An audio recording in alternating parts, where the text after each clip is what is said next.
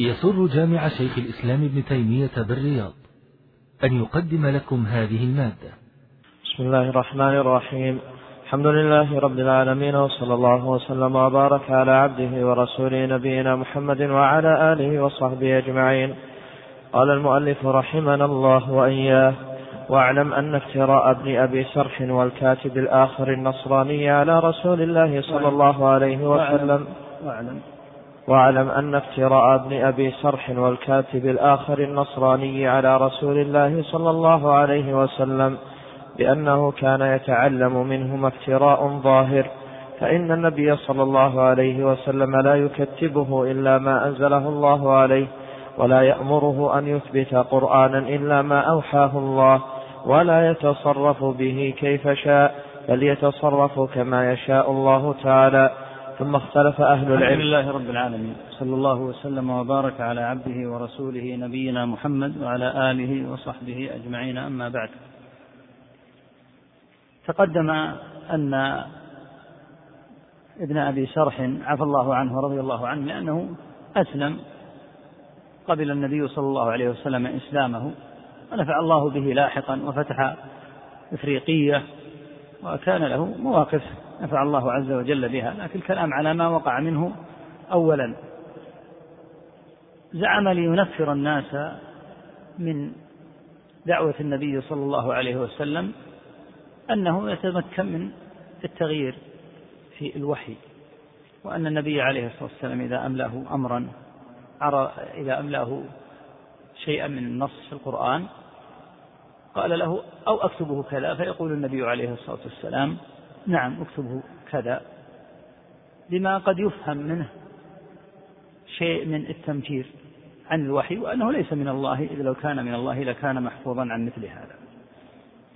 فما دام تصريف الوحي لله عز وجل فلا شك أنه ليس لأحد حتى للنبي صلى الله عليه وسلم أن يصرفه على غير ما أنزله الله تعالى.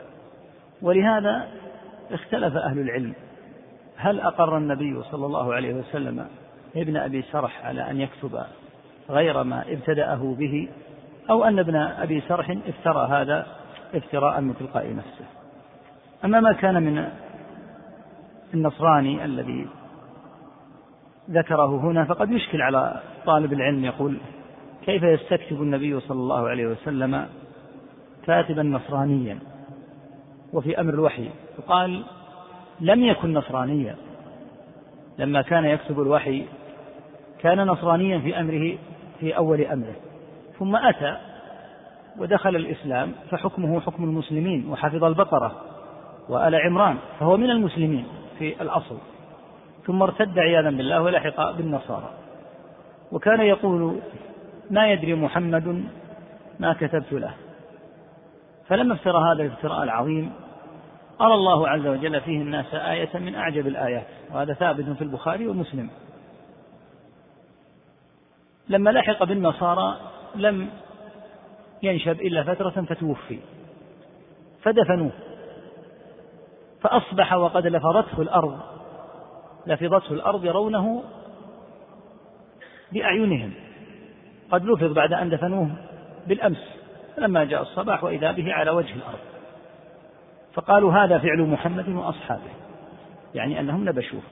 لما هرب منهم نبشوا عن صاحبنا فحفروا له فأعمقوا فأصبحوا وقد لفظته الأرض مرة أخرى.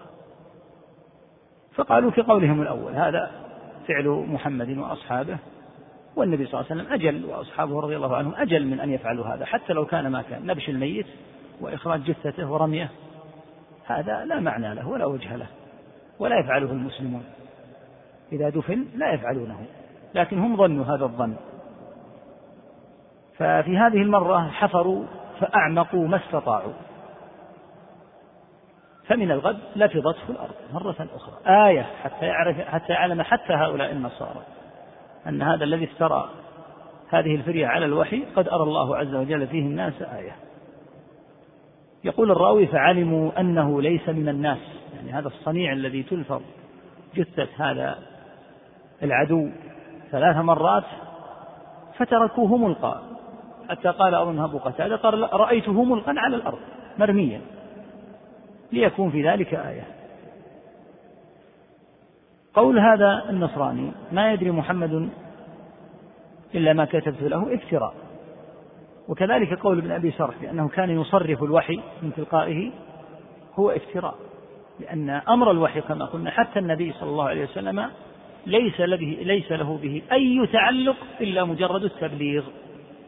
ولهذا قال الله عز وجل عن النبي صلى الله عليه وسلم ولو تقول علينا بعض الأقاويل لأخذنا منه باليمين ثم لقطعنا منه الوتين فما منكم من أحد عنه حاجزين. وقال تعالى يا أيها الرسول بلغ ما أنزل إليك من ربك وإن لم تفعل فما بلغت رسالته. والله يعصمك من الناس. فكانت مهمته صلى الله عليه وسلم البلاغ. كما قال تعالى فهل على الرسل إلا البلاغ المبين.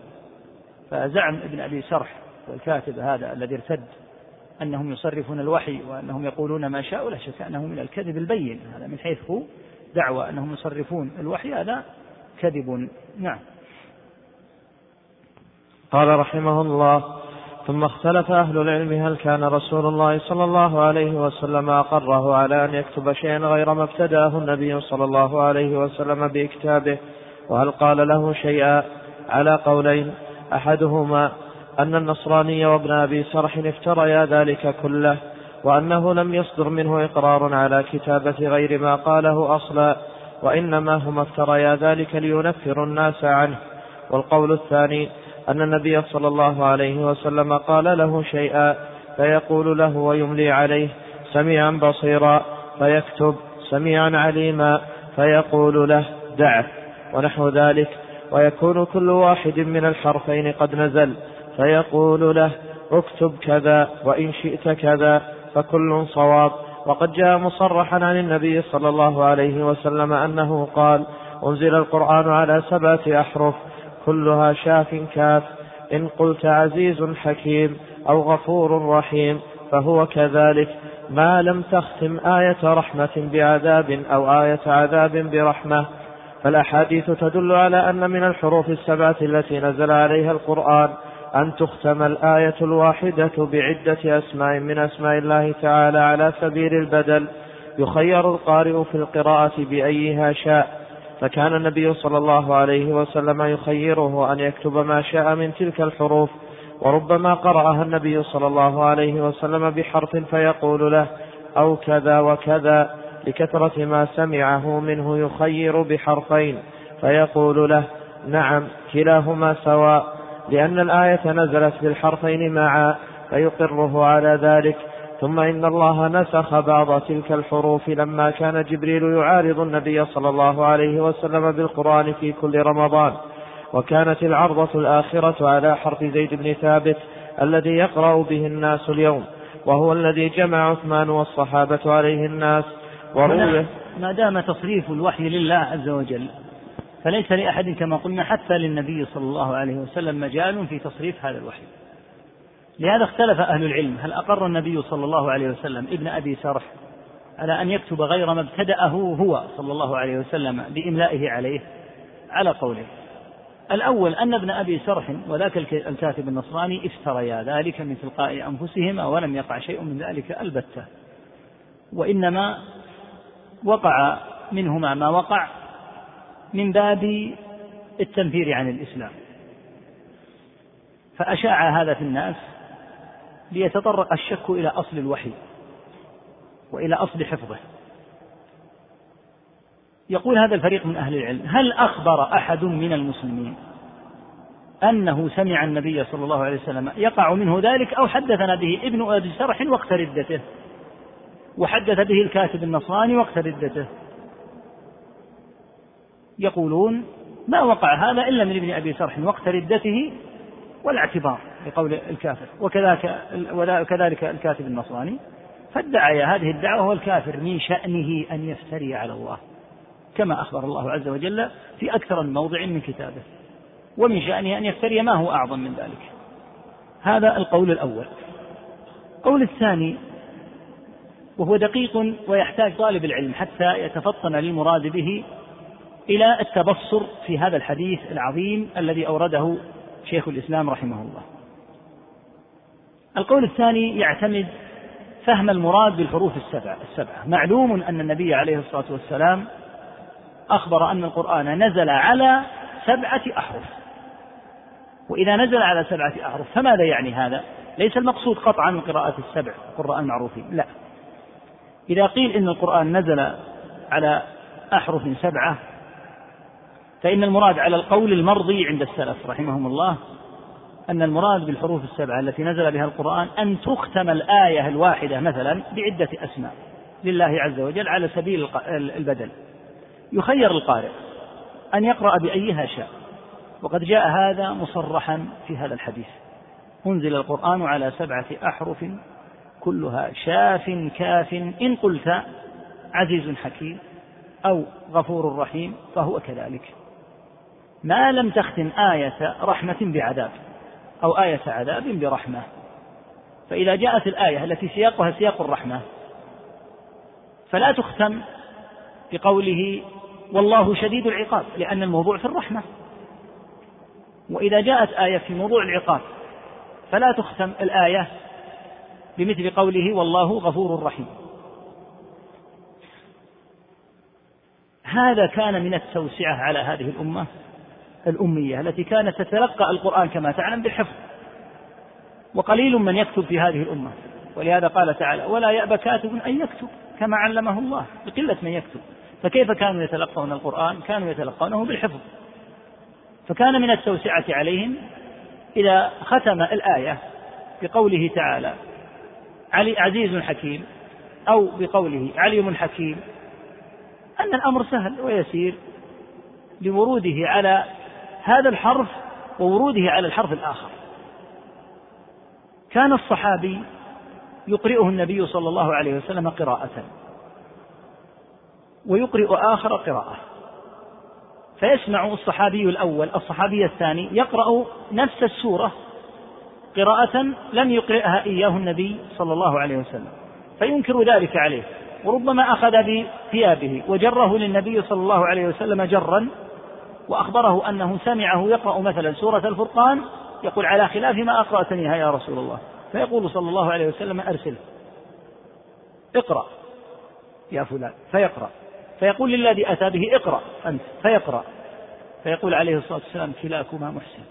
لأن هذا قرأ بحرف وهذا قرأ بحرف. أقرأهم النبي صلى الله عليه وسلم. ثم إن النبي عليه الصلاة والسلام يزجرهما وينهاهما عن الاختلاف.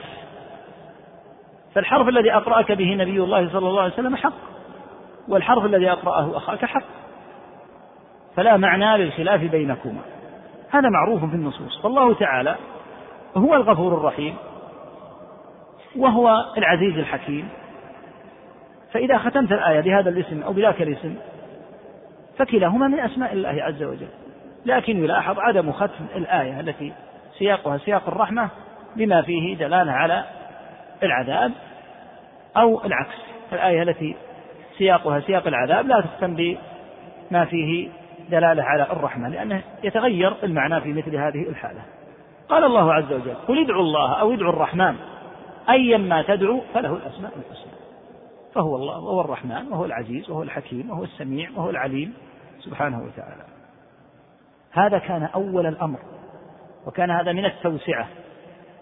وهذا تعلم أنه يتناسب مع كون الأمة لا تقرأ. أنت الآن من السهل عليك أن تفتح المصحف وتتأكد من الموضع هل هو العزيز الحكيم أو الغفور الرحيم؟ سهل هذا عليك. لكن في السابق لا يعرف هذا كما قلنا إلا بالحافظة. والحفظ قد يعزب ولا سيما مع كثرة الآيات. الآيات أكثر من ستة آلاف آية. فيقع أن الموضع الفلاني هذا قد يختم بقوله غفور رحيم. ويختم أيضا في الوحي النازل نفسه بقوله عزيز حكيم. في نفس في نفس الوحي النازل على هذا النبي الكريم صلى الله عليه وسلم. ما الذي حدث بعد ذلك؟ الذي حدث بعد ذلك أن المتأخرين من المسلمين من الشبان وممن أسلم فيما بعد ولم يكونوا من الصحابة الذين عرفوا هذه المسألة. لما لم يعرفوا هذا صار هناك اختلاف كبير بينهم ولا سيما إذا اجتمعوا في مثل الحروب والقتال ونحوها. فيكون هذا الذي أقرأه ابن مسعود يخالف الذي أقرأه أبي. فاختصموا وتنازعوا. وصار بعضهم يقول أنا أكفر بالقرآن الذي تقرأه هذا. هذا القرآن الذي تقرأه ليس حقا.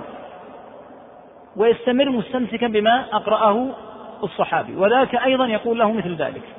لأن هذا يعلم أن الصحابي أقرأه كذا لكن يجهل أن الحرف الآخر قد أقرأ به صحابي آخر صاحبه الذي اختصم معه. لهذا جاء حذيفة بعثمان رضي الله عنهما وقال يا أمير المؤمنين أدرك هذه الأمة قبل أن تختلف اختلاف اليهود والنصارى لأن اليهود والنصارى اختلفوا في الحق الذي أنزل عليهم.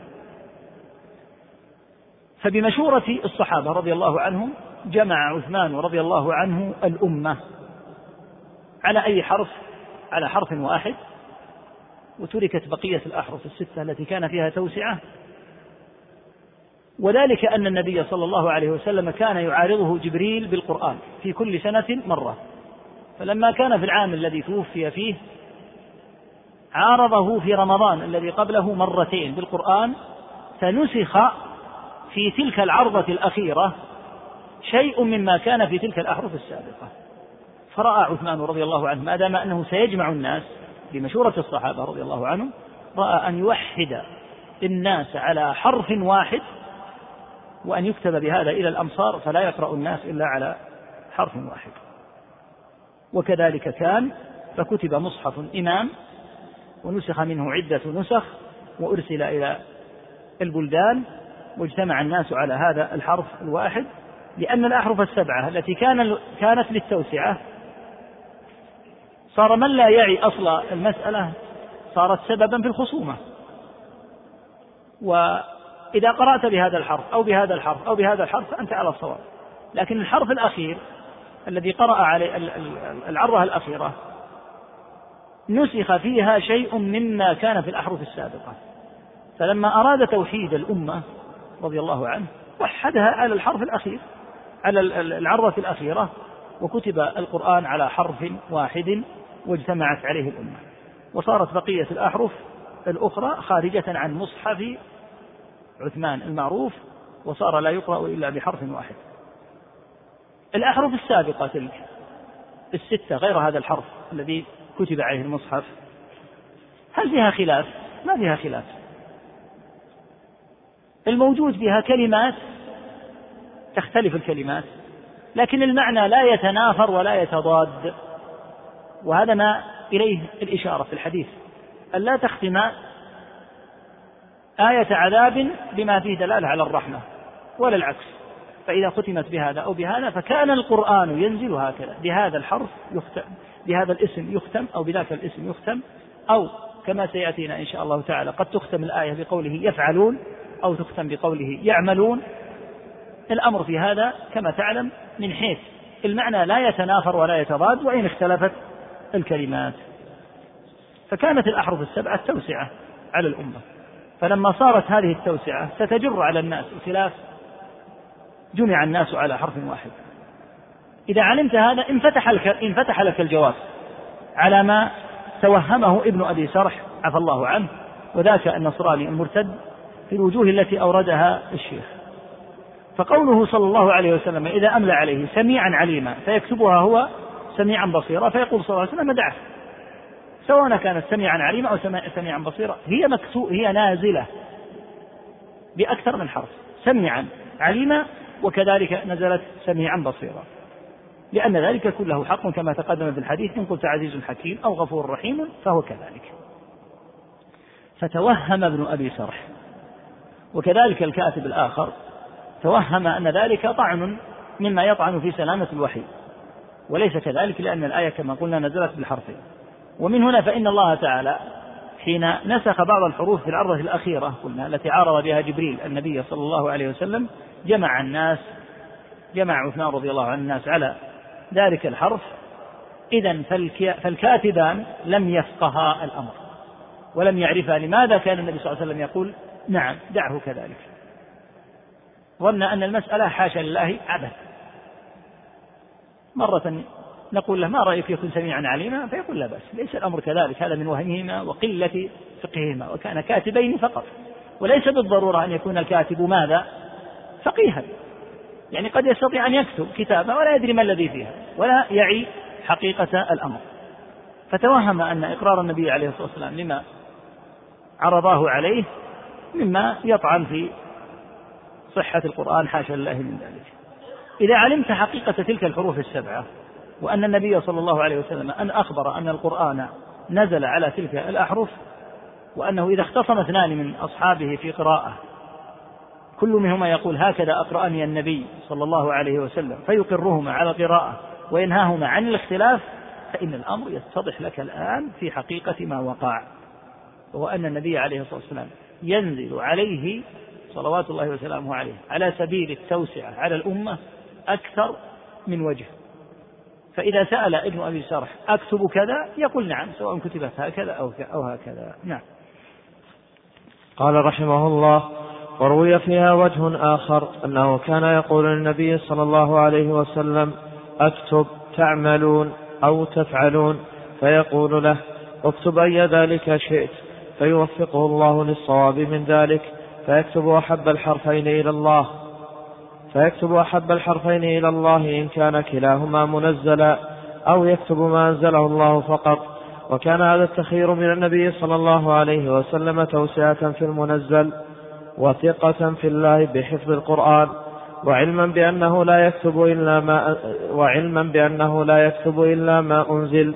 وليس هذا بمنكر في كتاب تولى الله حفظه وضمن أنه لا يأتيه الباطل من بين يديه ولا من خلفه. وذكر نعم. هذا الوجه فيه مثال آخر كما قلنا فكلمة تعملون وكلمة تفعلون متقاربتان وإن اختلفا اللفظان لكن من حيث المعنى المعنى لا شك أنه متقارب جدا. ولذا تلاحظ أنك أنت الآن وأنت تقرأ القرآن قد تجعل إحدى الكلمتين بدل الأخرى تفعلون تجعلها بدلا من كلمة تعمل مع أنك قد فهمت المراد بالآية. الآية لو قيل لك فسرها لاستطعت أن تفسرها. لكنك يعزب عن ذهنك هل ختمت الآية بقوله تفعلون أو بقوله تعملون. والسبب كما قلنا أن الكلمتين متقاربتان. لكن هل يصلح أن تقرأ الآن على هذا النحو؟ لا. يجب أن يقرأ القرآن على ما اجتمع عليه الصحابة رضي الله عنهم بحيث يقرأ على ما كتب على مصحف عثمان رضي الله تعالى عنه. المتعين أن تقرأ كما في المصحف ما في هذا كلام. لكن لو أنك كنت تقرأ من حافظتك تلاحظ أنك وأنت فاهم للمعنى تتردد. وإذا كنت إماما ربما قرأت تعملون فيرد عليك من خلفك يقول تفعلون. لأن الحرفين متقاربان جدا فيختلف الحرفان في كتابتهما وفي لفظهما لكن المعنى متقارب. أصحاب هذا التوجيه قالوا في الحاصل من ابن أبي سرح إنه إذا أملى عليه النبي عليه الصلاة والسلام مثلا تعملون فقال أو تفعلون إنه يكتب أحد يكتب أحب الحرفين إلى الله عز وجل. إن كان كلاهما منزلا إن كان منزلا في هذه الآية أن تختم بتفعلون أو تختم بتعملون يوفقه الله عز وجل لكتابة أيهما. ثم إنه ليس هو الكاتب الوحيد النبي صلى الله عليه وسلم إنه عدد كبير من الكتاب صلوات الله وسلامه عليه. ثم إن القرآن بحمد الله وهو الأهم والأكبر محفوظ بحفظ الله. ثم إن عددا كبيرا من الصحابة رضي الله عنهم كابن مسعود ونحوه كانوا يتلقون القرآن من النبي صلى الله عليه وسلم طريا. يعني أنه مباشرة يقرأ عليه الصلاة والسلام فيحفظون بمجرد أن يقرأ عليهم عليه الصلاة والسلام.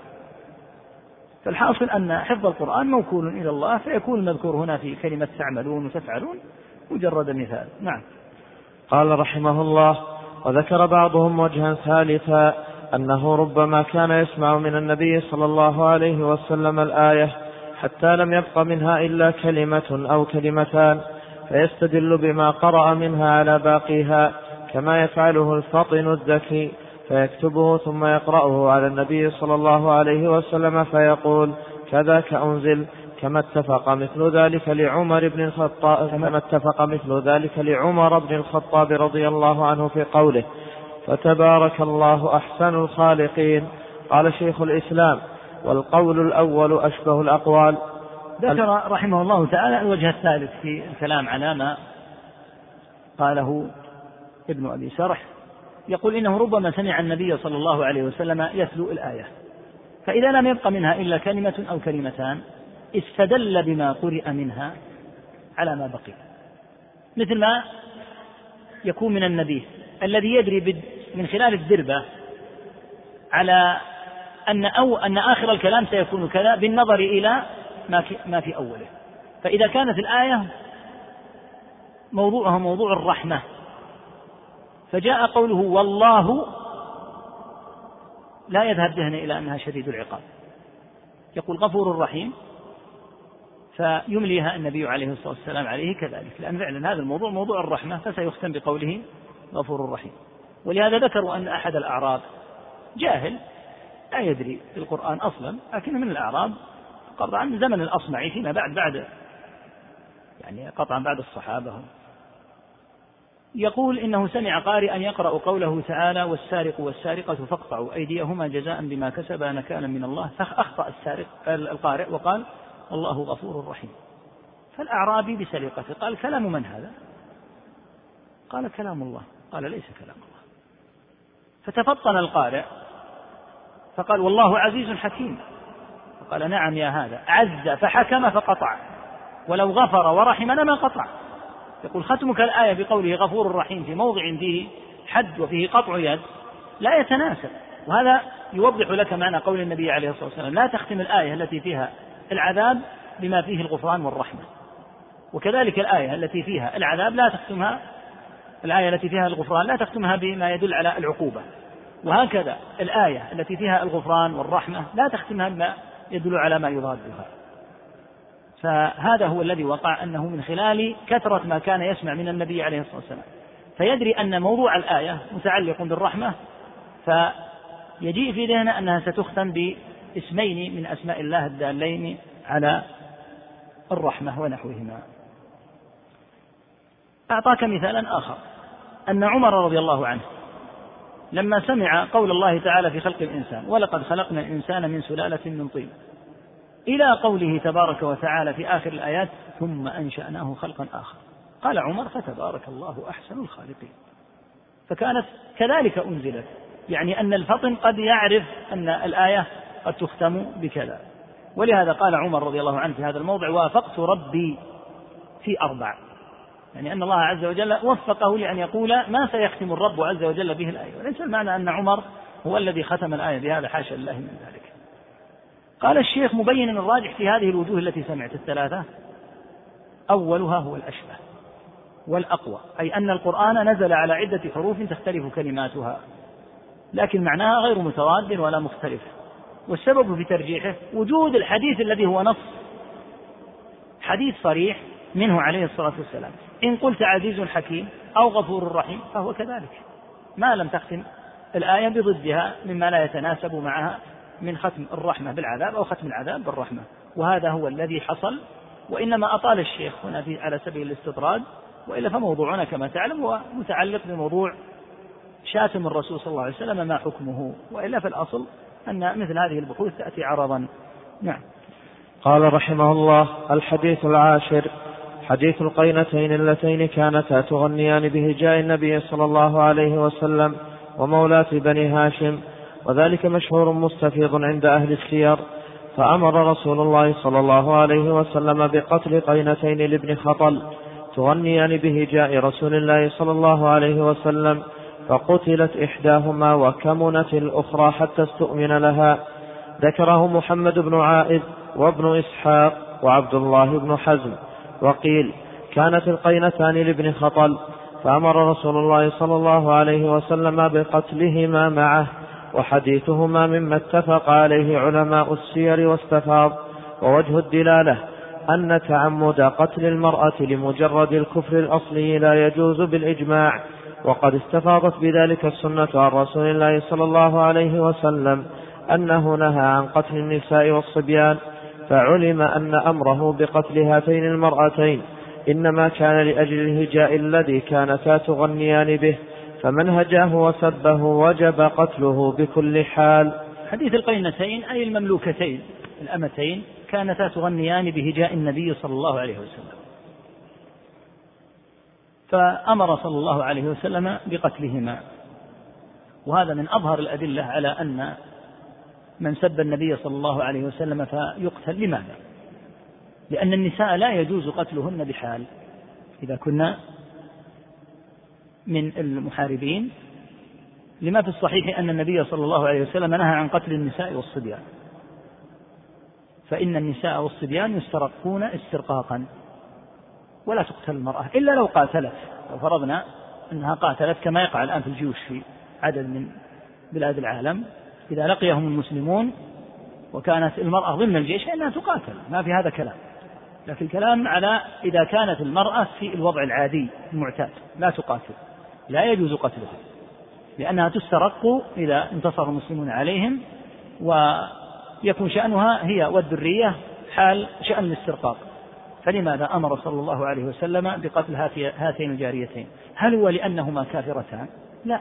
مكة مليئة بالكفار المحاربين من الرجال والنساء فلماذا خص مجموعات منهم منهن هاتان المرأتان؟ السبب كما قدمنا أن هاتين كانتا تغنيان بهجاء النبي عليه الصلاة والسلام. قتلت إحداهما ونفذ فيها أمر الله عز وجل والأخرى اختبأت.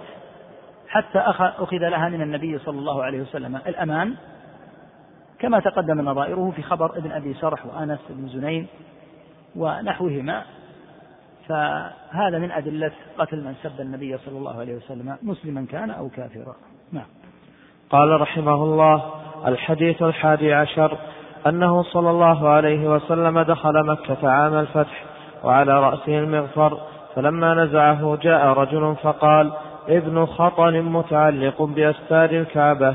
فقال عليه الصلاة والسلام اقتلوه وهذا مما استفاض نقله وهو في الصحيحين وأنه قتل وكان جرمه أن النبي صلى الله عليه وسلم استعمله على الصدقة وأصحبه رجلا يخدمه فغضب على رفيقه لكونه لم يصنع له طعاما فقتله ثم خاف أن يقتل فارتد واستاق إبل الصدقة وأنه كان يهجو رسول الله صلى الله عليه وسلم ويأمر جاريتيه تغنيان بذلك فله ثلاث جرائم فله ثلاث جرائم مبيحة لدمه قتل النفس والردة قتل النفس والردة والهجاء فلا يمكن قتله أنه كان بالقصاص لأنه كان ينبغي أن يسلم إلى أولياء القتيل الذي قتله من خزاعة إما أن يقتلوه وإما أن يعفو عنه أو يأخذ الدية ولم يقتل لمجرد الردة أيضا لأن المرتد يستتاب وإذا استنظر أنظر وهذا ابن خطل قد فر إلى البيت عائدا به طالبا للأمان تاركا للقتال ملقيا للسلاح وقد أمر النبي صلى الله عليه وسلم بعد علمه بذلك بقتله وليس هذا سنة من يقتل لمجرد الردة. وليس هذا؟ وليس هذا سن وليس هذا سنة من يقتل لمجرد الردة فثبت أنه إنما كان لأجل الهجاء والسب. هذا الحديث العاشر فيه أن النبي صلى الله عليه وسلم دخل مكة. عام الفتح فعفى عن جميع الناس صلى الله عليه وسلم إلا عن أفراد معينين. وهذا يدل على الصحيح من قول أهل العلم وهو أن مكة فتحت عنوة يعني بالقوة ولم تفتح صلحا كما هو قول الشافعي رحمه الله. الصحيح أنها فتحت عنوة بالقوة. لأن لو فتحت صلحا لما قتل أحد. لكن كون النبي عليه الصلاة والسلام يعفو عنهم هذا يدل على أنها فتحت بالقوة. وكونه يقتل أناسا معينين منهم عليه الصلاة والسلام هذا يدل أيضا على أنها فتحت عنوة ولم تفتح صلحا لأن الصلح يتضمن في أول ما يتضمن الكف عن الناس. بعض ذوي الجرائم المخصوصة كالجاريتين اللتين مر ذكرهما وكعبد الله بن خطل وأمثالهم ممن سيأتي إن شاء الله ذكرهم موسعا. هؤلاء خصهم النبي صلى الله عليه وسلم بالقتل.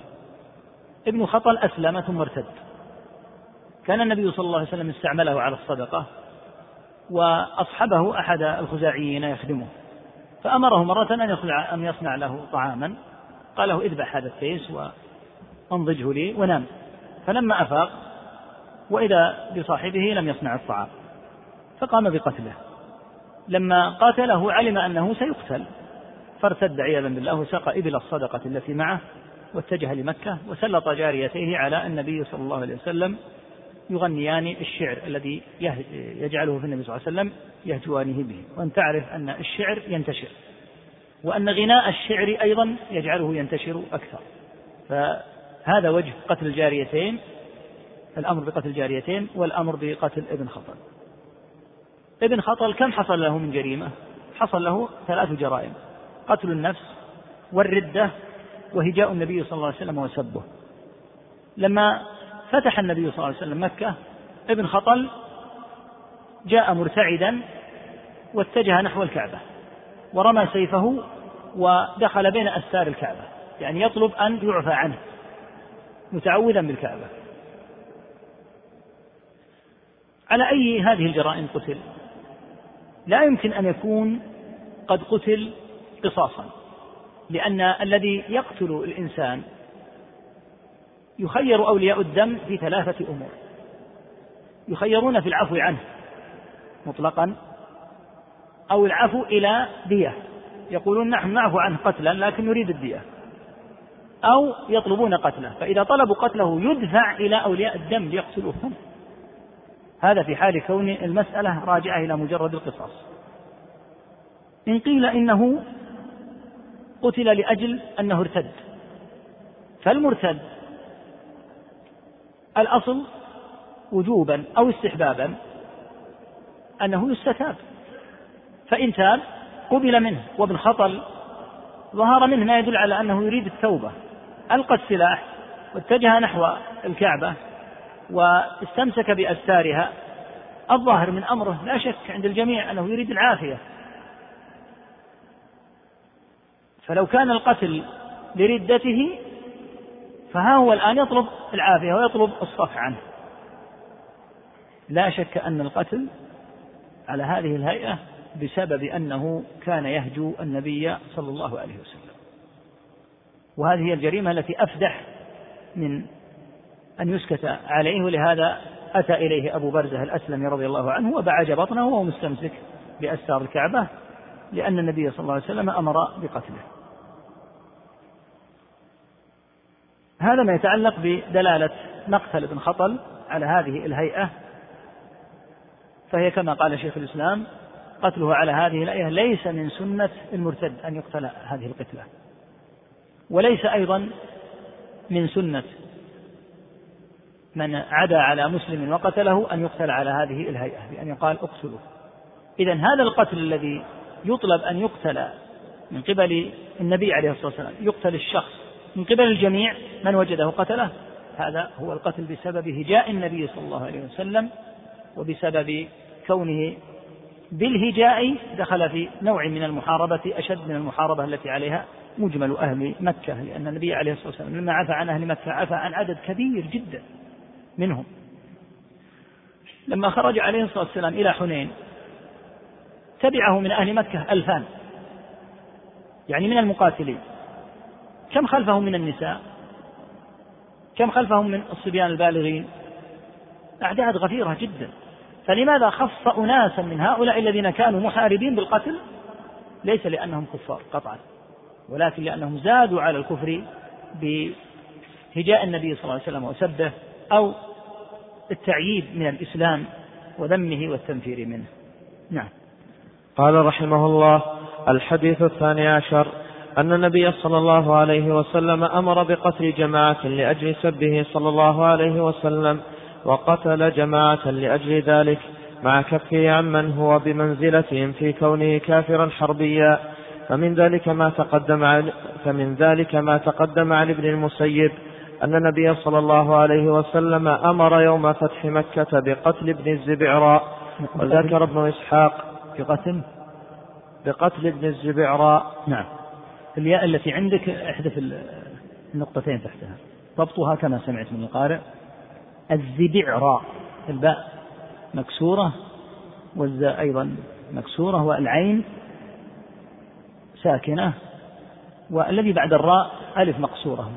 فكأنها الآن صار زبعري لا الياء هذه لا وجه لها. نعم. نعم. وذكر ابن إسحاق وذكر ابن إسحاق قال لما قدم رسول الله صلى الله عليه وسلم المدينة منصرفا عن الطائف كتب بجير بن زهير إلى أخيه كعب بن زهير يخبره أن رسول الله صلى الله عليه وسلم قد قتل رجالا بمكة ممن كان يهجوه ويؤذيه وأن من بقي من شعراء قريش. ابن الزبعرى وهبيرة بن أبي وهب قد هربوا في كل وجه فهرب ابن, فهرب ابن الزبعراء إلى نجران ثم قدم على رسول الله صلى الله عليه وسلم مسلما وله أشعار حسنة بالتوبة والاعتذار فأهدر دمه للسب مع أمانه لجميع أهل مكة إلا من كان جرمه مثله مثله. إلا من كان جرمه مثله ومن ذلك عبد الله بن أبي أمية بن المغيرة. وأبو سفيان بن الحارث ابن عبد المطلب قصته في هجائه للنبي مشهورة قصته في هجائه للنبي صلى الله عليه وسلم مشهورة وكان أخاه من الرضاعة أروعته حليمة فأهدر دمه لأجل أذاه وهجائه له ولأصحابه حتى جاء واعتذر وأسلم وجعل يتشفى بعمه العباس وبعلي وبكل أحد. ثم دخل عليه وأنشده في إسلامه واعتذاره حتى رق له فقال لعمرك إني يوم أحمل راية لتغلب خيل اللات خيل محمد لك المدلج الحيران أظلم ليله فهذا أواني حين أهدى وأهتدي. هداني هاد غير نفسي ودلني. على الله من طردت كل مطرد. وذكر باقي الأبيات.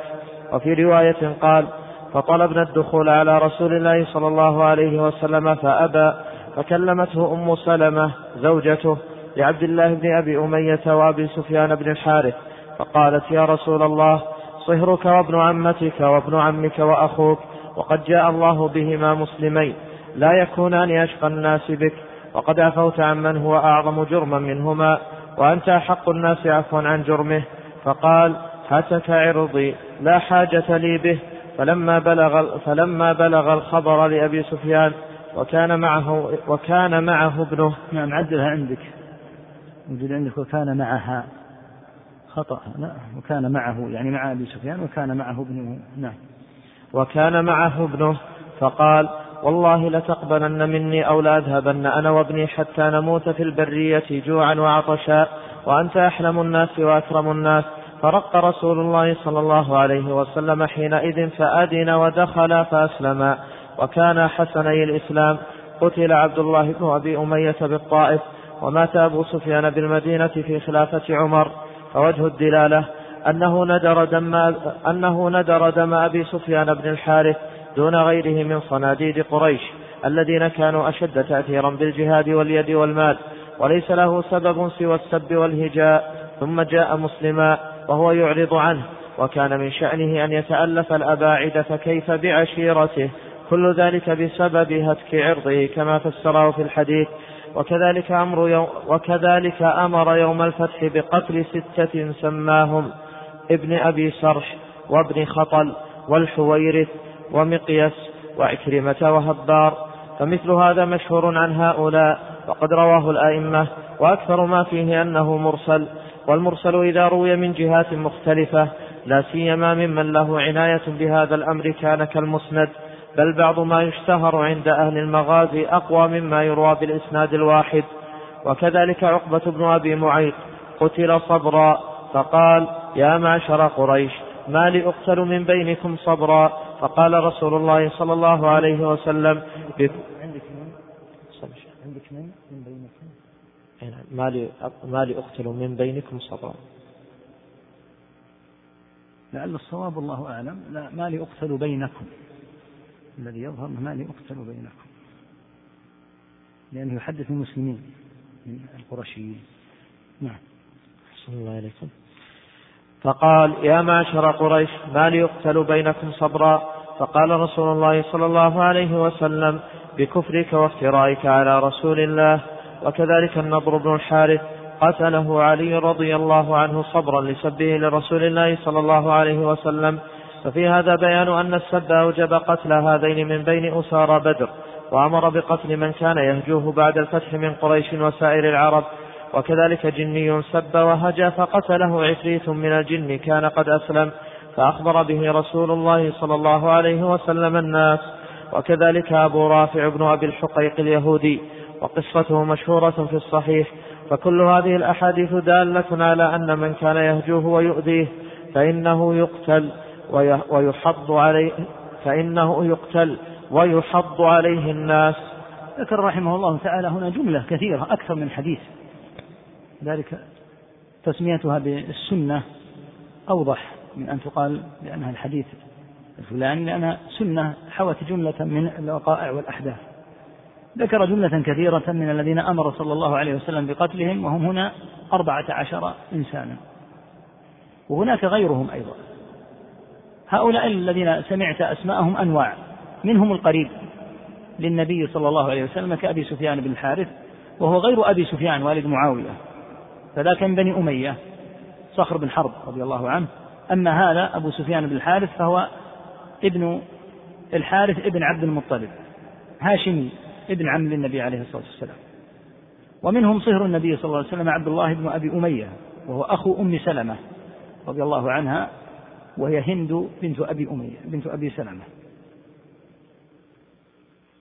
هند بنت أبي أمية ومنهم أيضا مشاهير من الشعراء كابن الزبعرى وهبيرة ومنهم الستة الذين ذكرهم هنا عندك ومنهم من قتلهم في بدر صلى الله عليه وسلم بين الأسرى. أسر عليه الصلاة والسلام كما معلوم سبعين. فقتل اثنين منهما صبرا يعني حبس حتى قتل. ابن أبي معيط والنضر ابن الحارث. لماذا قتل عقبة؟ أخبر بالسبب.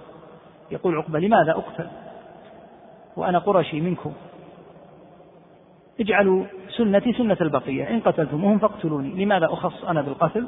فأخبره عليه الصلاة والسلام بأن السبب أنه راجع إلى كفره وافترائه على رسول الله صلى الله عليه وسلم. وممن قتلهم عليه الصلاة والسلام أو أمر بقتلهم أبو رافع ابن أبي الحقيق وهو يهودي أوتي في حصنه ودخل عليه الصحابي الذي قتله بعد أن رأى أين توضع المفاتيح داخل الحصن. فلما كان بين أهله وكان في ظلمة الليل لا يدري أين هو دخل عليه وقال له يا أبا رافع. فقال نعم. يقول فعمدت إلى جهة الصوت وضربته بالسيف ضربة غير قاتلة. فصاح وذهبت غير بعيد فأتيت وغيرت صوتي. وقلت ما لك يا أبا رافع؟ فقال ضربني رجل بالسيف يقول فعمدت إليه فضربته ثانية ثم وضعت سيفي في بطنه حتى سمعت صوت السيف في ظهره في العظام. فعلمت أني قد قتلته فنزل رضي الله عنه وأرضاه. بأمر النبي صلى الله عليه وسلم قتل هذا اليهودي. من بين اليهود؟ ككعب بن أشرف لأن هذا عدو للنبي صلى الله عليه وسلم ويسب ويهجو وذاك مثله فخص بالقتل. في النصوص ما يبين سبب قتل هؤلاء من بين الناس الشعراء كابن الزبعرى وأبي سفيان بن الحارث وكعب بن زهير كانوا كغيرهم من الكفار لكن تميزوا بمزية السوء القبيحة وهي سب النبي صلى الله عليه وسلم. لذا قال الشيخ هنا عندك إن النبي صلى الله عليه وسلم كف عمن هو بمنزلتهم يعني في الكفر. أهل مكة كفار مثلهم. خاصة بعد أن دخل مكة عليه الصلاة والسلام. أما من كان يسب أو يتعرض للإسلام فإن النبي صلى الله عليه وسلم أهدر دمه ولهذا هرب من هرب منهم. لما شفع في أبي سفيان ابن عم النبي صلى الله عليه وسلم أبي سفيان ابن الحارث وفي صهره عبد الله بن أبي أمية أبى صلى الله عليه وسلم أن يقبل الشفاعة وأبى العباس عم أبي سفيان أن يشفع لأبي سفيان لجرمه الشديد وسبه للنبي صلى الله عليه وسلم وأبى علي وهو ابن عمه أن يشفع له. فلما ذكرت أم سلمة النبي صلى الله عليه وسلم بقرابتهما وبالصهر الذي بينه وبين أخيها قال في أبي سفيان هتك عرضي. يعني بالهجاء والسب فالعرض المراد به هنا العرض ليس العرض الذي قد يفهم من ما يتعلق بالنساء ونحوه العرض أوسع من ذلك. فمن اغتاب أحدا فقد استطال في عرضه. فالمراد أنه هتك عرض النبي صلى الله عليه وسلم بالسب والهجاء والقول بما لا ينبغي في حق رسول الله صلى الله عليه وسلم. وصل الحال بأبي سفيان هذا لما أيس أن حلف أن يأخذ ابنه ويذهب معه إلى البرية حتى يموت جوعا وعطشا. يقول إن أبى أن يصفح والله لآخذن هذا الابن معي الآن ونتجه إلى البرية حتى نهلك هلكا فرق صلى الله عليه وسلم آه، عند ذلك وعفى عنه. يقول الشيخ هنا ملحظ مهم. صناديق قريش الذين كانوا أشد تأثيرا في الحرب من أبي سفيان بن الحارث ونحو من هؤلاء الشعراء لم يفعل بهم النبي صلى الله عليه وسلم مثل هذا. كأبي سفيان صخر بن حرب والد معاوية. لم يقع هذا التشديد عليه مع أنه في حروب النبي عليه الصلاة والسلام كان له أثر كبير. السبب أن أبا سفيان ابن الحارث الشاعر ونحوه من الشعراء السابين أهدرت دماؤهم لأجل الاستطالة في حق النبي صلى الله عليه وسلم. مع أنه عفى عن من هو أشد منهم في الحرب والقتال. مع ملاحظة أمر وهو أن النبي عليه الصلاة والسلام من شأنه أنه يتألف البعيد. فكيف بالقريب؟ والذي هو من العشيرة والذي بينه وبينه صهر وقرابة أو رضاعة. السبب خبث ما وقعوا فيه. سب النبي صلى الله عليه وسلم أمر في غاية الفظاعة وهو أمر ينقل الإنسان من أن يكون محل الرحمة والعطف إلى أن يكون محل الغيظ الشديد الذي لا يذهب ما في الصدر مما قال تعالى ويشفي صدور قوم مؤمنين إلا بقتله. فلهذا غلظ عليه النبي عليه الصلاة والسلام. أبو سفيان بن الحارث نفعه الله عز وجل بهذا العفو وكذلك عبد الله ابن أبي أمية فإن عبد الله بن أبي أمية أسلم وحسن إسلامه ثم قتل شهيدا في حصار الطائف. أبو سفيان بن الحارث ثبت على إسلامه ولما وقع ما وقع في حنين بعد فترة يسيرة من فتح مكة ثبت أبو سفيان بن الحارث ضمن القلة الذين ثبتوا ولم يفروا والتي ذكر الله. ويوم حنين إذا أعجبتكم كثرتكم فلم تغن عنكم شيئا. وضاقت عليكم الأرض بما رحبت ثم وليتم مدبرين. فثبت عدد قليل مع النبي صلى الله عليه وسلم كالعباس وأبي سفيان هذا وكأبي بكر وعمر وعدد قليل من الصحابة رضي الله عنهم. فكان رضي الله عنه أبو سفيان ممن ثبت وهذا يدل على حسن إسلامه رضي الله عنه. الحاصل أن جميع ما سمعت هنا دال على أن النبي عليه الصلاة والسلام كان يعامل من سبه أو نفر عن الإسلام أو تكلم في شيء من أحكامه بما لا ينبغي أنه يعامله معاملة خاصة. غير معاملة من يقبض عليه كافرا. فإنه مثلا قبض على ثمامة بن أثال وهو من المحاربين ومن ذوي الدم وربطه في المدينة عليه الصلاة والسلام ثلاثة أيام ثم من عليه وعفى عنه. مع أن بينه وبين المسلمين ما بينه من الدم كما قال إن تقتل تقتل ذا دم. يعني أنا قد أجرمت. ومع ذلك عفى عنه. فلماذا يخص هؤلاء؟ يخص هؤلاء لأنهم زادوا على الكفر بالطعن في الدين أو في نبي الله صلى الله عليه وسلم أو في القرآن. نعم. قال رحمه الله الحديث الثالث عشر. ما روي من حديث أبي القاسم عبد الله بن محمد البغوي ورواه أبو أحمد بن عدي في الكامل. قال كان حي من بني ليث من المدينة على ميلين وكان رجل قد خطب منهم في الجاهلية فلم يزوجوه فأتاهم عليه حلة فقال إن رسول الله صلى الله عليه وسلم كساني هذه الحلة وأمرني أن أحكم في دمائكم وأموالكم ثم نزل على تلك المرأة التي كان يحبها فأرسلوا إلى رسول الله صلى الله عليه وسلم فقال كذب عدو الله. ثم أرسل رجلا فقال إن وجدته فاقتله وإن وجدته ميتا فأحرقه في النار. ثم قال عليه الصلاة والسلام من كذب علي متعمدا فليتبوأ مقعده من النار وإسناده على شرط الصحيح لا يعلم له علة وله شاهد وفيه وفيه. ثم قال لا تحرق فإنه لا يعذب بالنار إلا رب النار. وللناس نعم في هذا هذا الحديث الثالث عشر. كغيره من الأحاديث. لكن يحتاج من طالب العلم إلى شيء من الربط. هذا الرجل كذب على النبي صلى الله عليه وسلم وتوصل بهذا الكذب إلى مقصد خبيث جدا. أراده. الحديث كما تعلم به قصة هذا الرجل أراد أن يتزوج امرأة فأبوا عليه فعمل حيلة أتاهم مرة بحلة وقال هذه الحلة كسانها النبي صلى الله عليه وسلم. وأرسلني إليكم لأحكم في دمائكم وأموالكم. ماذا يريد؟ يريد عياذا بالله أن ينزل على تلك المرأة التي منع من الزواج بها حتى يفجر بها. توصل بهذا الذي نسبه إلى النبي عليه الصلاة والسلام إلى أن يحكم في دماء الناس وفي أموالهم وأن ينزل على المرأة ليفجر بها عياذا بالله. بأمر من؟ بأمر محمد صلى الله عليه وسلم. أبر الناس وأكرم الناس وأوفى الناس وأبعد الناس عن الظلم. فاتخذ من هذا المظهر الذي ظهر به اتخذ منه طريقة ليقول إن النبي صلى الله عليه وسلم أرسلني إليكم حتى يفجر بالمرأة. طيب ما علاقة هذا الموضوع بأذية النبي صلى الله عليه وسلم وسبه؟ لأن النبي صلى الله عليه وسلم أمر بقتله. لكن كيف يكون دليلا على أن من سب النبي صلى الله عليه وسلم قتل؟ الحديث فيه أن الرجل كذب على النبي صلى الله عليه وسلم. يأتي وجهه إن شاء الله من جهة أن هذا استخفاف بالنبي صلى الله عليه وسلم واستهزاء. إذ زعم أن النبي صلى الله عليه وسلم أمره عياذا بالله بمثل هذا. مما لا يجوز الأمر به. وفيه نسبة النبي صلوات الله وسلامه عليه وحاشاه وأجل الله مقامه الكريم. فيه نسبة إلى السفة. لأن من يصرف شخص ليحكم في دماء الناس وأموالهم وينزل على من يريد من نسائهم ليفعل بها الآمر قد أمر بأمر عظيم قد أمر بأمر فيه السفة. هذا يجر المسبة إلى النبي صلى الله عليه وسلم.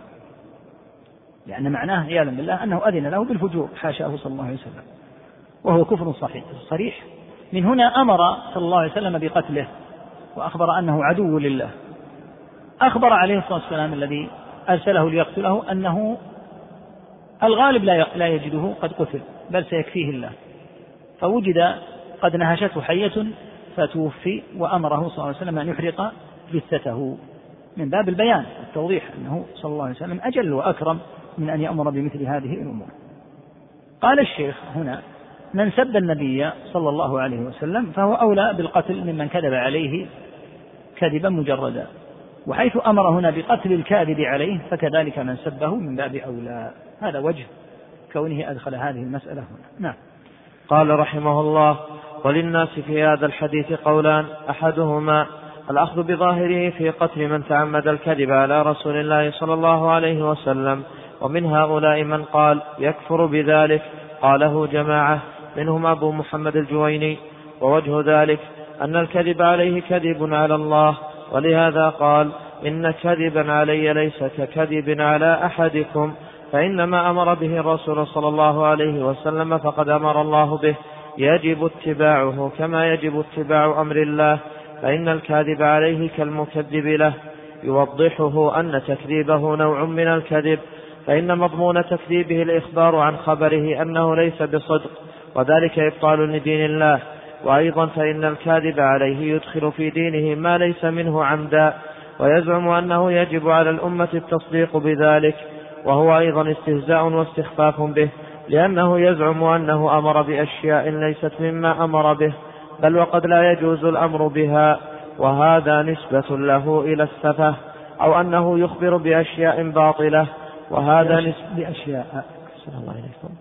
أو أنه يخبر بأشياء باطلة وهذا نسبة له إلى الكذب وهو كفر صريح.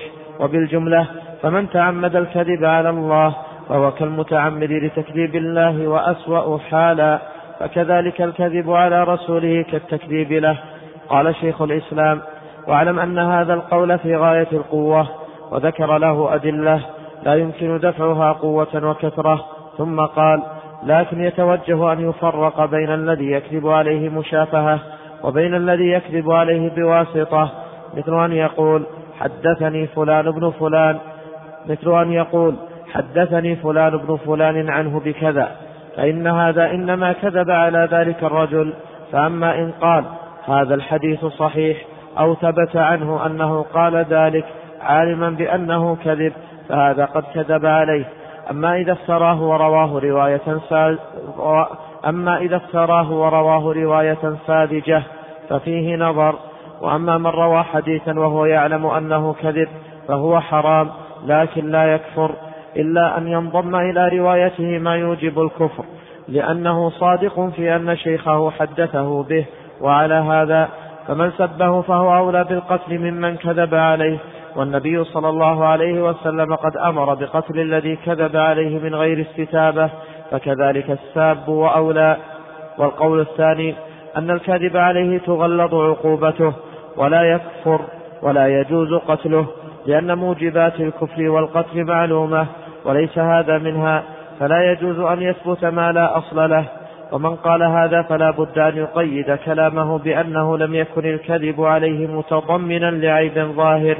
فأما إن أخبر أنه سمعه يقول كلاما يدل على نقصه وعيبه دلالة ظاهرة مثل حديث عرق عرق الخيل. عرق عرق الخيل. عرق الخيل. عرق عرق الخيل ونحوه من الترهات فهذا مستهزئ به استهزاء ظاهرا ولا ريب أنه كافر حلال الدم.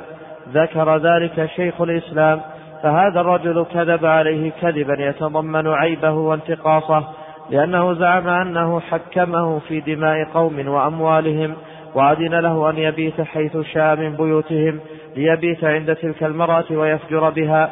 ومن زعم أنه حلل المحرمات فقد انتقصه وعابه. فثبت أن الحديث نص في قتل الطاعن على كلا القولين وهو المطلوب. أما على الأول فلأنه كافر وأما على الثاني فلأنه طاعن ويؤيد الأول أنهم لو ظهر لهم طعن وسب لبادروا إلى الإنكار عليه. ذكر هنا مسألة أخرى بعد أن أفاض في بيان وجه كون هذا الرجل قد سب النبي صلى الله عليه وسلم بهذا الافتراء والحديث فيها قد يطول الحقيقة فلعلنا نختصر فيه حتى نمضي في أصل الموضوع لأن هذه البحوث تأتي عرضا. إذا كذب أحد على النبي صلى الله عليه وسلم وزعم أن النبي صلى الله عليه وسلم قال كذا وهو يكذب على النبي صلى الله عليه وسلم هل يقتل؟ من أهل العلم كأبي محمد الجويني من الشافعية القدماء وهو والد أبي المعالي المشهور صاحب الورقات. أبو محمد يختار أن من تعمد الكذب على النبي صلى الله عليه وسلم فإنه يقتل. يقول الكذب على النبي صلى الله عليه وسلم كذب على الله. هذا الآن افترى على الشرع. معنى أنه يخبر بخبر عن رب العالمين ليس بصدق ويدخل في دينه ما ليس منه. وهذا يؤدي إلى أن ينسب إلى دين الله عز وجل ما قد يكون من الأباطيل أو نحوها. إذا عرفت أن المتعمد الكذب على النبي صلى الله عليه وسلم متعمد للكذب على الله فإن حاله أشد من حال المكذب المعتاد الذي كذب ككفار قريش. لأنه يكذب على الله وينسب لدينه ما ليس منه. والكذب كما قلنا على النبي صلى الله عليه وسلم كذب على الله. ذكر الشيخ أن هذا القول قوي وأن له أدلة لكن رأى التفصيل. يفرق بين الذي يكذب عليه مشافهة. يقول في زمنه كهذا الرجل إن النبي صلى الله عليه وسلم قال لي كذا وكذا ويذهب ليتوصل إلى الفجور بتلك المرأة أو نحوها. وبين الذي يكذب عليه بواسطة فيقول حدثني فلان عن فلان عن فلان أن النبي صلى الله عليه وسلم قال كذا يقول هذا الرجل كذب على من زعم أنه شيخ له حدثه بهذا. يقول أما إذا قال إن هذا الحديث صحيح وثابت عن النبي صلى الله عليه وسلم مع علمه بأنه كاذب فقد كذب على النبي صلى الله عليه وسلم قطعا. يأتي أمره ما لو افترى افتراء. وروى رواية ساذجة أن النبي صلى الله عليه وسلم قال كذا. هل يكون كاذبا؟ يقول فيه نظر. الذي يروي الحديث من طلبة العلم مثلا وهو يعلم أنه مكذوب هل يكفر؟ لا يكفر لكن لا شك أنه وقع في جرم كبير. إذا علمت أنه حديث مكذوب فإنك إذا أوردته تورده للتحذير منه فقط. تورد الحديث لتحذر منه. أما أن تورده كما يفعل بعض أهل الأهواء. يريدون الحديث مع علمهم بأنه مكذوب. لأنه يشهد لبدعة من البدع. هم يعرفون لديهم دراية بأن فيه فلانا من الوضاعين. فيذكرون هذا الحديث ويستشهدون به على موضوع من موضوعاتهم المبتدعة. ولا يبينون أنه كذب لأن هواهم في أن يشيع في الناس أن لهذه المقولة أو لهذه البدعة سندا وحديثا يدل عليها. قطعا لا يكذب لأنه في الواقع صادق أن ثمة من حدثه بهذا. قال كذا وكذا لكن سكوته عن هذا جرم وغش للمسلمين. أخذ من هذا أن النبي عليه الصلاة والسلام أمر بقتل الذي كذب من غير استتابة في الخبر السابق فكذلك الساب من باب أولى. القول الثاني أن الذي يكذب على النبي صلى الله عليه وسلم لا يكفر ولا يجوز قتله لأن مثل ما تقدم في الحديث السابق بالأمس قتل النفس يكون لثلاثة أسباب. كفر بعد إيمان زنا بعد إحصان قتل نفس بغير حق. أما ما سواه يكون تزيد ومن كذب على النبي صلى الله عليه وسلم يقول لا دليل عليه. لكن لا شك أنه يغلظ عليه العقاب ويشدد عليه. شيخ الإسلام يقول لأصحاب هذا القول لكن لا بد من التفصيل ولا بد من التقييد. إذا كان الكذب على النبي صلى الله عليه وسلم متضمنا لنوع من المعابة كالحديث الذي وضعه بعض الزنادقة المشهور بحديث عرق الخيل. ولهذا الحديث لم يضعه إلا زنديق كاذب يريد أن يطعن في الرب سبحانه وتعالى فمثل واضع هذا الحديث ليس كالذي يضع حديث من الأحاديث العادية لأن هذا الحديث تضمن نوعا من الطعن في الله عز وجل. فإذا كان بهذه المثابة فقد طعن في الله بأسلوب قبيح وهو أن نسب هذا للنبي عليه الصلاة والسلام فيكون فيه نوع من المسبة للنبي صلى الله عليه وسلم. هل وجد من يكذب على النبي صلى الله عليه وسلم يدعي أن كذبه عليه؟ يريد به الخير؟ نعم جهلة الصوفية. جهلة الصوفية وجد منهم من كذب على النبي صلى الله عليه وسلم. فقيل لهم قال عليه الصلاة والسلام من كذب عليه متعمدا فليتبوأ مقعده من النار. كيف تكذبون؟ قالوا نحن لم نكذب عليه كذبنا له. يعني النبي صلى الله عليه وسلم بحاجة إلى أن تكذب له وتضع يعني حجيات وتضع عبارات وتنسبها النبي صلى الله عليه وسلم وتضيفها إلى دينه. قال نحن ما كذبنا عليه. فهؤلاء وأمثالهم سفهاء جهال. يقول شيخ الإسلام لعل مثل هؤلاء لا يبلغ الحال بهم في مجرد ما فعلوه أن يصلوا إلى الكذب إلى الكفر لجهلهم الشديد. هم يظنون أنهم ينفعون النبي صلى الله عليه وسلم حاشا من أن ينفعه الكذب. فالنبي صلى الله عليه وسلم إمام الصادقين صلوات الله وسلامه عليه ودينه كامل ليس بحاجة إلى أن يكذب له كما يظن هذا الجاهل. يقول بخلاف من كذب على النبي صلى الله عليه وسلم كذبا متضمنا لمعابة. ولنوع من المذمة. هذا الرجل أراد أن يذم دين الإسلام فاتخذ أسلوب الكذب في الحديث. فلو أنه اقتصر على المعابة لكفر بها. فكيف إذا جعل هذه المعابة عياذا بالله منسوبة للنبي صلى الله عليه وسلم؟ ومن هنا فمن أحل زعم أن النبي صلى الله عليه وسلم قد أحل الحرام. كأن يكذب حديثا فيه أن النبي صلى الله عليه وسلم أباح عياذا بالله الزنا. يقول هذا الكلام فيه انتقاص ومعابة للنبي عليه الصلاة والسلام أن يبيح عياذا بالله مثل هذه الفاحشة. وهكذا لو, لو روى حديثا فيه تحريم الحلال. كأن يروي حديثا فيه تحريم الخبز مثلا ونحوه. هذا لا شك أنه بهذه الطريقة قد حرم ما أحل الله, ما أحل الله ونسبه للنبي صلى الله عليه وسلم. وهذه معابة. إذا كان دين محمد صلى الله عليه وسلم عياذا بالله وحاشا لرسول الله صلى الله عليه وسلم من ذلك يباح فيه الزنا فهذه معابة. إذا كان فيه التشديد بلغ حدا أن حرم الخبز. هذه أيضا معابة. يقول هذا الكذب المتضمن للمعابة يكفر به صاحبه لأنه عاب النبي صلى الله عليه وسلم بأن نسب إليه مثل هذا. نعم. قال رحمه الله الحديث الرابع عشر. حديث الأعرابي الذي قال للنبي صلى الله عليه وسلم لما أعطاه ما أحسنت ولا أجملت فأراد المسلمون قتله. فقال عليه الصلاة والسلام لو قتلتموه لدخل النار.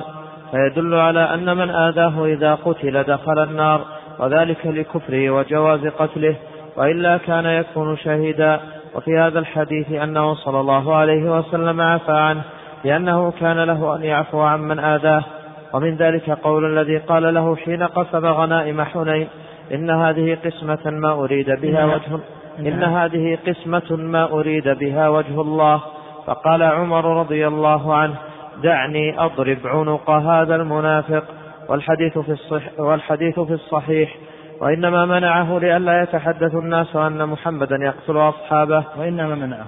وإنما منعه لئلا يتحدث الناس أن محمدا يقتل أصحابه. كذا قاله صلى الله عليه وسلم. ذكر هذا الحديث الرابع عشر وفيه أن أعرابيا أساء العبارة جدا للنبي عليه الصلاة والسلام لما أعطاه عطاء فقال النبي صلى الله عليه وسلم ما أحسنت ولا أجملت عياذا بالله. أراد من حوله من الصحابة أن يقتلوه. قال عليه الصلاة والسلام لو قتلتموه دخل النار. يدخل النار على ماذا؟ على هذه الكلمة المتضمنة للأذى. وهو يدل على أنه فعل أمرا كفريا بمجابهته النبي صلى الله عليه وسلم بمثل هذه المقولة. وإلا فلو قتل خطأ وعلى غير ما ينبغي القتل لكان قد قتل مظلوما فلا يدخل النار. بل كما يقول شيخ الإسلام يكون شهيدا. ما الذي حدث؟ حدث أن النبي صلى الله عليه وسلم عفى عنه وتألفه وله ذلك في حياته صلى الله عليه وسلم له أن يعفو كما رأيت.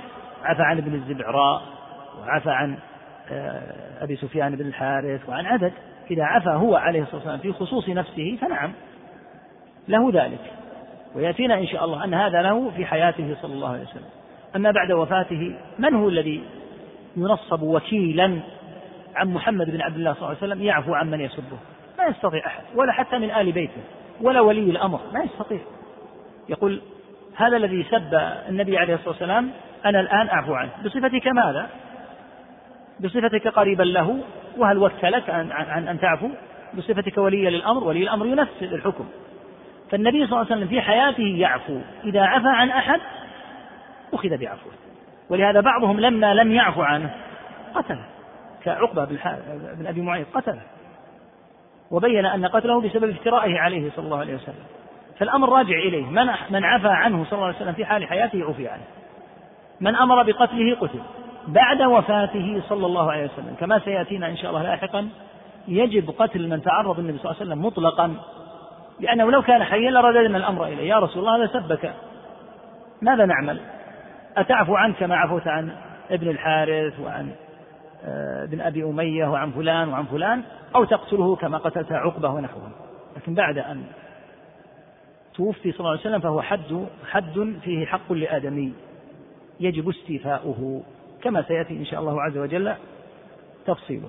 من ذلك أيضا قول هذا الخارجي لما قسمت الغنائم قال إنها قسمة ما أريد بها وجه الله وهذا يتضمن طعنا ظاهرا واضحا في أمانة النبي صلى الله عليه وسلم. ولهذا قال في بعض الروايات اعدل فإني لم أراك لم أرك تعدل عياذا بالله. عمر استأذن النبي صلى الله عليه وسلم في قتله. لما لم يقتله صلى الله عليه وسلم؟ هذا كان في المدينة. والنبي صلى الله عليه وسلم كما قلنا في مقدمة الدرس يلاحظ إبعاد المجتمع المسلم عن أن يفشو عنه أن رسول الله صلى الله عليه وسلم يقتل أصحابه. فأخبر عليه الصلاة والسلام في أمره وفي أمر ابن أبي كما سيأتي أنه لا يريد أن يتحدث الناس أنه يقتل أصحابه. وإلا فقتله ما هو؟ حق. هذا وأمثاله قتله حق. ولم يقل يا عمر اتق الله لا يجوز أن تقتله. لكن أخبره أن السبب في ترك قتله مراعاة مصلحة أن لا يتحدث الناس أن محمدا يقتل أصحابه فإذا أراد رجل من نجد أن يهاجر إلى النبي صلى الله عليه وسلم أو أراد رجل من اليمن أو أراد رجل من عبد القيس في الشرق أو غيرهم أراد أن يسافر تسافر وتهاجر إلى رجل. إذا أسلم الرجل عنده قتله ماذا تريد به؟ فكان صلى الله عليه وسلم يتصبر على هؤلاء. وكان حكمهم القتل. حكمهم القتل كما سيأتينا في الخوارج أنه قال لئن أدركتهم لأقتلنهم قتل عاد. أينما لقيتموهم فاقتلوهم. كما سيأتي إن شاء الله. فدل على أن قتل مجاهر للنبي صلى الله عليه وسلم بمثل هذا هو الحق. لكن قد يترك قتله زمن النبي صلى الله عليه وسلم لأجل ألا يتحدث الناس أنه يقتل أصحابه. نعم. قال رحمه الله ومن ذلك قول عبد الله بن أبي لئن رجعنا إلى المدينة ليخرجن الأعز منها الأذل قال عمر فقال عمر رضي الله عنه دعني أضرب عنقه. فقال إذا ترعد له أنوف. ترغم بالغين. ترغم؟ بالغين. ترغم له صلى عليكم. في تعليق في الحاشية. نعم. في الأصل ترغم وهو خطأ والصواب ما أثبت كما في الصارم ومغازي الواقدي والسيرة النبوية. وهذه اللفظة ليست في الصحيح. طيب ذكرك معنى والمعنى تنتصر له وتحامي عنه. طيب حال إلى الكتاب المسند المأخوذ منه. ذكر في الصارم ومغازي الواقدي والسيرة النبوية. ترعم. أعد أعد ترعم وش قلت في ترعم؟ فقال عمر رضي الله عنه. ترعم. هذا معنى ترعم. ترغم. يقول في الأصل ترغم حاشا لما قال ترعم رجح. قال وهو خطأ. كذا نعم. قال في معنى ترعم لم يذكر شيء ذكر معنى ترعد المعروف أن الأنف يرغم. يعني أنه إذا قيل أرغم الله أنفك أي جعل أنفك يباشر التراب فيرغم الأنف. فيحتمل أن يكون ترغم كالمعروف المشهور يعني أنه سيترتب على هذا أن ترغم أنوف لأجل هذا المفسد عبد الله بن أبي وما رجحه هنا بأن المراد ترعم إن كان له وجه من اللغة وهو أيضا الموجود في في النسخ الأخرى لأنه يحتمل أن يكون ترغم حتى في النسخة التي رجع إليها كنسخة الصارم وغيره يحتمل أنها بالغين. فإن كان له معنى واضح فنعم وإلا الأصل أن الأنف هو الذي يرغم بمعنى أنه يصل إلى الأرض. فيحتمل هذا وهذا والله أعلم. نعم. أحسن الله إليكم. فقال عليه الصلاة والسلام إذا ترغم له أنوف وكان ذلك والإسلام ضعيف فخاف أن ينفر الناس عن الإسلام. وكذلك قوله صلى الله عليه وسلم من يعذرني في رجل بلغ أذاه في أهل بيتي؟ قال سعد بن معاذ رضي الله عنه أنا أعذرك إن كان من الأوس ضربت عنقه. ولم ينكر عليه النبي صلى الله عليه وسلم. يعني كما تقدم يعني أن حقه هو القتل. من آذى النبي صلى الله عليه وسلم. ولهذا عرض عمر رضي الله عنه قتل ذاك الرجل وعرض سعد رضي الله عنه قتل الذي آذى النبي صلى الله عليه وسلم في أهله. لأن حك... لأن حده ما يجب أن ينفذ فيه هو القتل. نعم. قال رحمه الله الحديث الخامس عشر. قال سعيد بن يحيى بن سعيد الأموي في مغازيه الأموي. الأموي. صلى الله عليه قال سعيد بن يحيى بن سعيد الأموي في مغازيه عن الشعبي. لما افتتح رسول الله صلى الله عليه وسلم مكة دعا بمال العزى فنثره بين يديه ثم دعا رجلا قد سماه فأعطاه منها ثم دعا أبا سفيان بن حرب فأعطاه منها ثم دعا سعيد بن حريث فأعطاه ثم دعا رهطا من قريش فأعطاهم. فجعل يعطي الرجل القطعة من الذهب فيها خمسون مثقالا وسبعون فقام رجل فقال إنك لبصير. حيث تضع التبر ثم قال الثانية فأعرض عنه ثم قام الثالثة فقال إنك لتحكم وما نرى عدلا. فقال عليه الصلاة والسلام ويحك إذا لا يعدل أحد بعدي. ثم دعا رسول الله صلى الله عليه وسلم أبا بكر فقال اذهب فاقتله. فذهب فلم يجده. فقال عليه الصلاة والسلام لو قتلته لرجوت أن يكون أولهم وآخرهم. فهذا نص في قتل مثل هذا الطاعن على رسول الله صلى الله عليه وسلم من غير استتابة وهذه قصة أخرى غير قصة غنائم حنين ولا قصة الذهب الذي بعثه علي وكان هدم العزى عقيب الفتح سنة ثمان وحنين بعد ذلك في ذي القعدة وحديث علي, وحديث علي سنة عشر. وتقدم أن عمر قتل الرجل الذي لم يرضى بحكم النبي صلى الله عليه وسلم ونزل القرآن بتقرير ذلك وجرمه أسهل من جرم هذا. وفي الصحيحين حديث الذي لمزه في قسمة الذهبية. الذهيبة. تصوير الذهب. الذهيبة. حديث الذي لمزه في قسمة الذهيبة التي أرسل بها علي وقال يخرج من ضئضئ هذا قوم يتلون كتاب الله رطبا لا يجاوز حناجرهم. يمرقون من الدين كما يمرق السهم من الرمية يقتلون أهل الإسلام ويدعون أهل الأوثان. لئن أدركتهم لأقتلنهم قتل عاد. وقال عليه الصلاة والسلام سيخرج قوم في آخر الزمان حداث الأسنان سفهاء الأحلام. حد حداث على حداث ضبط عندي. بكسر الحاء. بكسر الحاء. على حداث الأسنان. نعم. أحسن الله عليكم سيخرج قوم في آخر الزمان حداث الأسنان سفهاء الأحلام يقولون من خير قول البرية لا يجاوز إيمانهم حناجرهم يمرقون من الدين كما يمرق السهم من الرمية فأينما لقيتموهم فاقتلوهم فإن في قتلهم أجرا لمن قتلهم يوم القيامة. فهذه الأحاديث كلها دليل على أن النبي صلى الله عليه وسلم أمر بقتل طائفة هذا الرجل العائد عليه.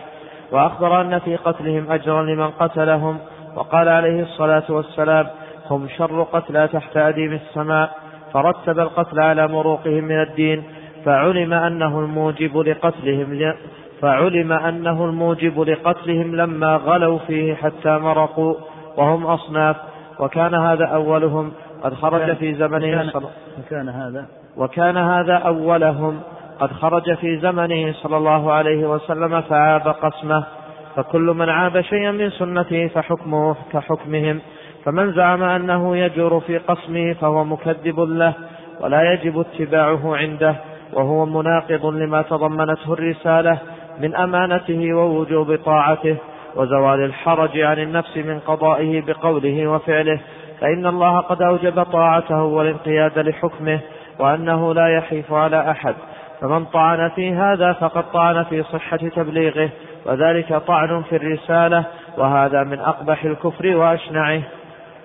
لعلك تراجع لفظ الحديث هل هو حداث ولا حداث حتى نتأكد من كذلك أنس بن زنيم هل هو زنيم أو زنيم؟ نتأكد منها إن شاء الله. ذكر رحمه الله تعالى في هذه السنة الخامسة عشرة جملة من الوقائع. وهي وقائع متفرقة فيها اعتراض على النبي صلى الله عليه وسلم في أمر قسمه صلى الله عليه وسلم. كان صلى الله عليه وسلم حين يقسم المال يراعي مصلحة الإسلام. فربما أعطى أناسا وأكثر لهم من صناديد العرب ومشاهيرهم يتألفهم على الإسلام. وكان المال لا يساوي عنده صلى الله عليه وسلم شيئا ولا يراه شيئا صلوات الله وسلامه عليه. فربما أعطى بعض زعماء القبائل والمؤثرين أعطاهم شيئا كثيرا ليتألفهم ويثبتوا على الإسلام. وليكون في ذلك أيضا إغراء بأمثالهم من زعماء القبائل الأخرى. حتى يقولوا لو أن أسلمنا وأسلمت قبيلتنا لحصل لنا مثل ما حصل لزعيم قبيلة قريش أو تميم أو كذا ممن أعطاهم وأجزل صلوات الله وسلامه عليه. فيجيء من لا يفقه فيعترض على النبي صلى الله عليه وسلم ويطعن في قسمه هذا بالنظر أن إلى أنه ليس بعادل. كيف يعطي هذا ويكثر له ولا يعطيني؟ هذا مراده. فالطاعن قد أمر قد تلبس بخبيثتين. الخبيثة الأولى أسوأ منها وهي الطعن في عدله صلى الله عليه وسلم. الخبيثة الثانية أن الموضوع موضوع رعاعة دنيا وقسم مال ويقوم أمام محمد صلى الله عليه وسلم بفجاجة وقلة أدب ويقول مثل هذه الكلمة فهذا الطاعن في أمر قسمة مال العزى لما نشر بين يديه عليه الصلاة والسلام جاء هذا الشقي وقال إنك لبصير حيث تضع حيث تضع التبر. يعني إنك عندك دراية لم تضع التبر هذا الذهب وتعرف. يعني على سبيل عياذا بالله اللمس. فلما كرر النبي صلى الله عليه وسلم يعرض عنه فقال كلمته القبيحة إنك لتحكم وما نرى عدلا. فقال ويحك إذا لم أعدل من يعدل. إذا لم يعدل النبي صلى الله عليه وسلم فلا أحد يعدل. ثم إنه أمر أبا بكر أن يقتله فذهب فلم يجده. يقول شيخ الإسلام هذا نص على أنه يقتل بدون استتابة لأنه لم يقل اطلب منها أن يرجع عما قال أو هاته لنستتيبه بل أمر بقتله مطلقا. يقول هذا العائد ليس هو الخارجي الذي عاب على النبي صلى الله عليه وسلم قسمة غنائم حنين. وليس هو الخارجي الذي عاب على النبي صلى الله عليه وسلم قسمة الذهب الذي بعثه علي ذهيبة تصوير الذهب في تبره من اليمن فاعترض على قسم النبي صلى الله عليه وسلم. يقول هذه قصة واقعة أخرى متأخرة لأن قصة حنين وقصة الذهب هذه قبل. أما هذه فبعد أن فتحت مكة. يقول رضي الله رحمه الله يقول إنها مخالفة لأن موقعة لأن فتح مكة قبل حنين لا شك. فتح مكة قبل حنين لكن الغرض أن هذه واقعة غير تلك الواقعة. يقول أيضا تقدم أن عمر وهو ليس موجودا في المختصر لكنه موجود في الأصل أن عمر لما لم يرضى شخص بحكم النبي عليه الصلاة والسلام حكم النبي صلى الله عليه وسلم في مسألة فذهب هذا الذي حكم له وقال اذهب بنا إلى عمر. فقال عمر رضي الله عنه قضى في أمركما النبي عليه الصلاة والسلام؟ قال نعم. فقال انتظر. فدخل وأخذ السيف وقتله ونزل القرآن بإقرار ما فعل لأنه أبى حكم النبي عليه الصلاة والسلام. يقول ذاك الذي ذهب إلى عمر ليحكم جرمه أسهل من هذا الذي وقع بهذا الحال الفج. في حق النبي صلى الله عليه وسلم وشافه بمثل هذا. ثم ذكر قصة الذي لمز النبي عليه الصلاة والسلام والذي ورد فيه قوله تعالى ومنهم من يلمزك في الصدقات. وهو الخارجي الذي لمز النبي صلى الله عليه وسلم بأنه لم يعدل. لما قسم عليه الصلاة والسلام تلك القسمة الذهيبة التي أرسل بها علي رضي الله عنه وأخبر عليه الصلاة والسلام أنه يخرج من ضئضئ ذاك الرجل يعني من أصله قوم هذا حالهم عياذا بالله يتلون كتاب الله رطبا. لا يجاوز حناجرهم. يمرقون من الدين كما يمرق السهم من الرمية. يقتلون أهل الإسلام ويدعون أهل الأوثان. يعني أشقى من شقيت بهم الأمة الخوارج. غالب قتلهم في المسلمين. ويقل أن يقاتلوا الكفار بل كان أوائلهم يقولون الكفار لهم عهد. حتى لما قتلوا عبد الله بن خبيب مر الخوارج على عبد الله بن خبيب وأخذوه. رحمه الله وكان واليا لعلي. فمر خنزير من الخنازير فنفحه أحدهم بسيفه فقال أحد الخوارج له هذا خنزير من خنازير أهل الذمة. كيف تتعرض لهذا الخنزير؟ وناس لهم عهد. فقال عبد الله ألا أخبركم بما هو أعظم من هذا الخنزير؟ قالوا بلى أخبرنا. قال أنا مسلم. تستحبون قتلي وأنت الآن تتورع ضرب هذا للخنزير قال فقدموه فذبحوه ذبحا والعياذ بالله. وبقروا بطن أم ولده ولهذا قاتلهم علي رضي الله عنه بعد هذه. كما قال عليه الصلاة والسلام سفهاء الأحلام يعني عقولهم ضعيفة حداث أو حدثاء الأسنان يعني أنهم في الغالب يكونون صغارا. ماذا قال عليه الصلاة والسلام؟ لئن أدركتهم لأقتلنهم قتل عاد. وقال أينما لقيتموهم؟ فاقتلوهم. يعني أن هذا هو حكمهم. من أولهم؟ ذاك الذي اعترض على النبي صلى الله عليه وسلم وقال فيه صلى الله عليه وسلم يخرج من ضئضئ هذا من أصله. قوم هذا حالهم. في بعض الروايات وهذا من الأمور التي نسأل الله جعلنا وإياكم في عافية يقرؤون القرآن يحسبونه لهم وهو عليهم يعني أنهم يحتجون بالنصوص. يظنون أن النصوص فيها ما يدل على فعلهم. والنصوص ليست لهم بل هي عليهم عياذا بالله. فقال رحمه الله هذه الأحاديث دل تدل على أن النبي صلى الله عليه وسلم أمر بقتل طائفة هذا الرجل الذي عاب على النبي صلى الله عليه وسلم وأخبر صلى الله عليه وسلم بما في قتلهم من الأجر ثم أخذ قاعدة من كل ما تقدم. كل من عاب شيئا من من سنته صلى الله عليه وسلم فحكمه حكمهم. فمن زعم أنه يجور في القسمة صلى الله عليه وسلم فقد كذبه لأنه أحق الناس بالأمانة عليه الصلاة والسلام. وهذا يناقض ما يعترف به ذاك الخارجي من أن هذا رسول الله. فكيف يكون رسولا لله؟ ائتمنه الله على الوحي. ثم يجور في أمر تافه من أمور الدنيا. هذا أمر لا لا يقول به عاقل. فمن طعن في مثل هذا فهو طاعن في تبليغه صلى الله عليه وسلم. وذلك كفر ظاهر. نعم. قال رحمه الله فصل. وأما إجماع الصحابة رضي الله عنهم فقد نقل ذلك عنهم في قضايا متعددة منتشرة مستفيضة ولم ينكرها أحد منهم فصارت إجماعا. قال شيخ الإسلام واعلم أنه لا يمكن ادعاء إجماع الصحابة على مسألة فرعية بأبلغ من هذه الطريق. فمن ذلك ما ذكره سيف بن عمر التميمي. قال رفع إلى المهاجر امرأتان مغنيتان.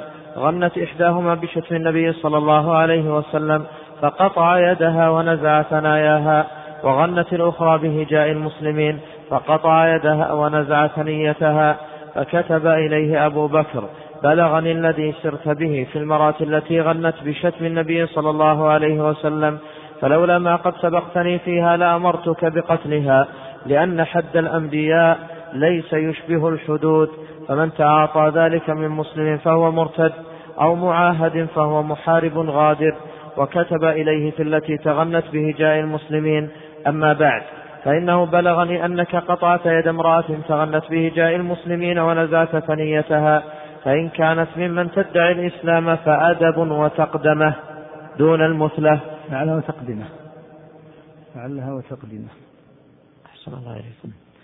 فإن كانت ممن تدعي الإسلام فأدب وتقدمه دون المثلة وإن كانت ذمية فلعمري لما صفحت عنه من الشرك أعظم ولو كنت تقدمت إليك في مثل هذا لبلغت مكروهك فاقبل الدعة وإياك والمثلة في الناس فإنها مأثم, وم... فإنها مأثم ومنفرة إلا في قصاص وذكر هذه القصة غير سيف وهذا يوافق ما تقدم عنه أنه من شتم النبي صلى الله عليه وسلم كان له أن يقتله وليس ذلك لأحد بعده وهذا صريح في وجوب قتل من سب النبي وهذا صريح في وجوب قتل من سب النبي صلى الله وهذا صريح في وجوب قتل من سب النبي صلى الله عليه وسلم من مسلم ومعاهد وإن كانت امرأة وأنه يقتل بدون. وأنه يقتل بدون استتابة بخلاف من سب الناس وأن قتلها وأن قتلها حد للأنبياء كما أن جلد من سب غيرهم حد له وإنما لم يأمره بقتلها لأنه اجتهد فيها وعمل لها حدا فكره أبو بكر رضي الله عنه أن يجمع عليها حدين ويحتمل أنها أسلمت. ويحتمل. أحسن الله عليك ويحتمل أنها أسلمت أو تابت فقبل المهاجر توبتها قبل كتاب أبي بكر وهو محل اجتهاد سبق فيه حكم فلم يغيره أبو بكر. لأن الاجتهاد لا ي...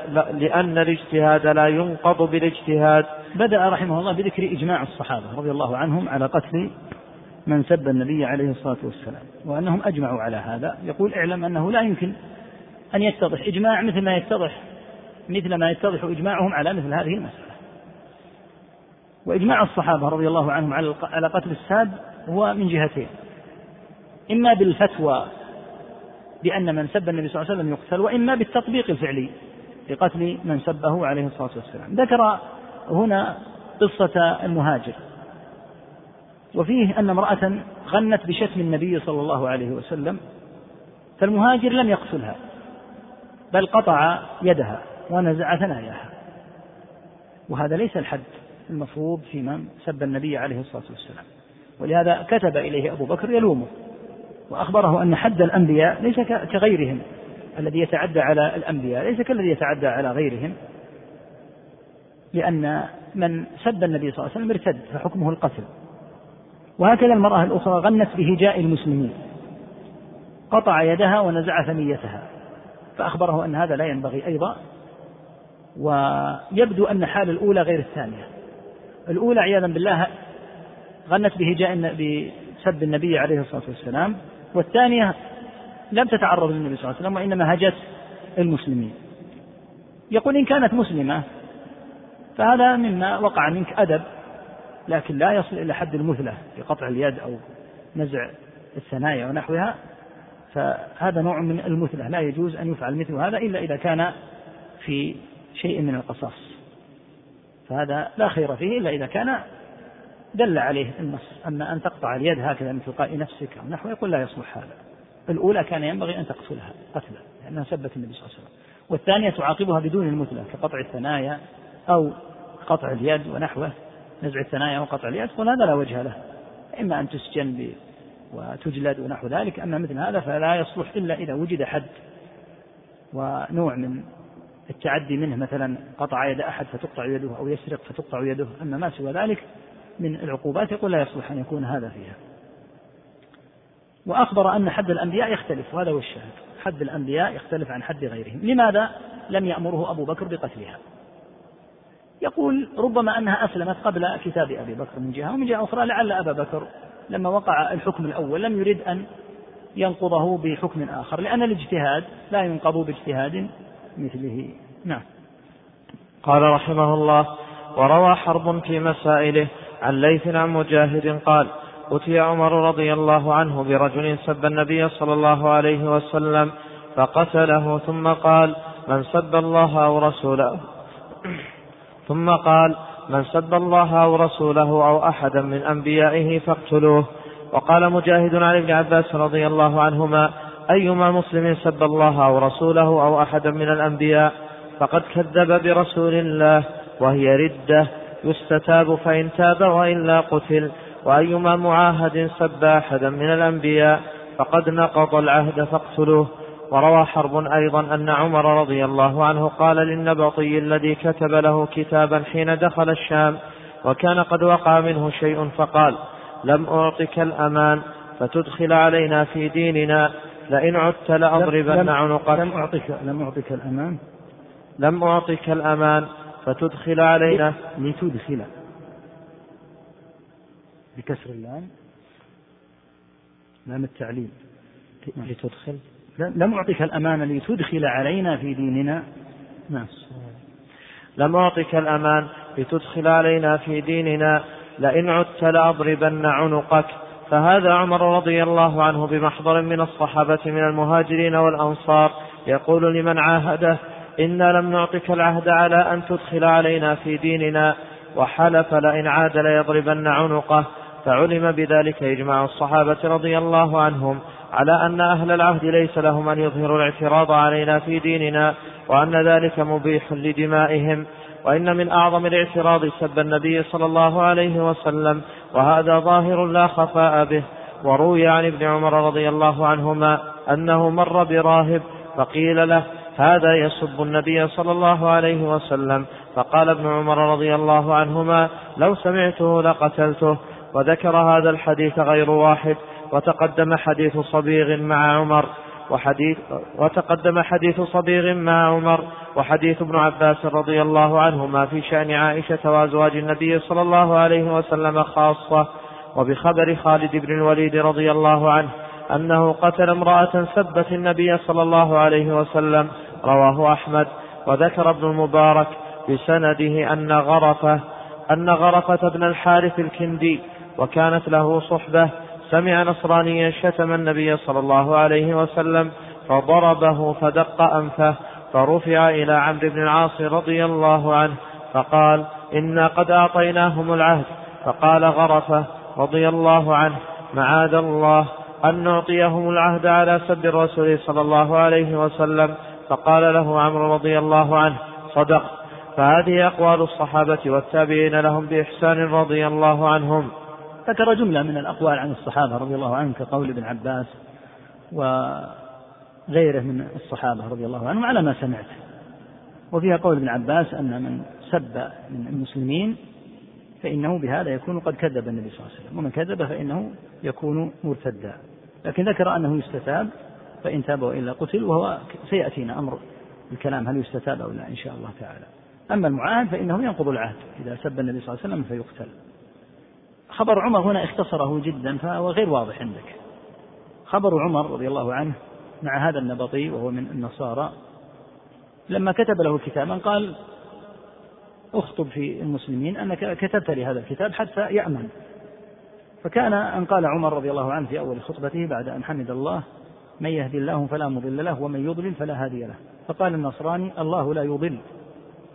فقال عمر ماذا يقول؟ فكأن الصحابة خشوا من أمر فكأنهم سكتوا عنه ولم يخبروا عمر.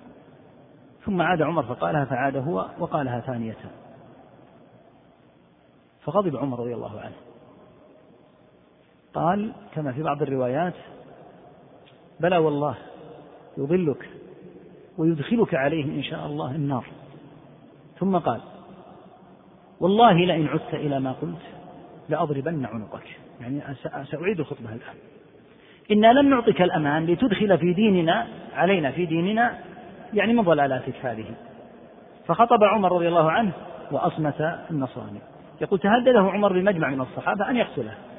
إن صار سيخرج شيء من دينه لأن من النصارى الذين أدخلوا فيما بعد مشكلة القدر لأن القول بالقدر على طريقة المعتزلة وأوائل القدرية أول من قاله سوسن النصراني فكان هذا الداء موجودا في النصارى وأخذه عنه معبد الجهني فسرى في المسلمين فقال إن أخرجته الآن هذا الكلام وعدت وقلته والله لأضربن عنقك يقول ما أنكر عليه الصحابة لأنه كما قلنا مرات إذا أخرجوا دينهم لنا وبدأوا يجاهروننا بما فيه لا يجوز أن يسكت عليهم ولا يجهروا بهذا. ولهذا ولله الحمد والمنة في هذه البلاد لا يوجد كنيسة.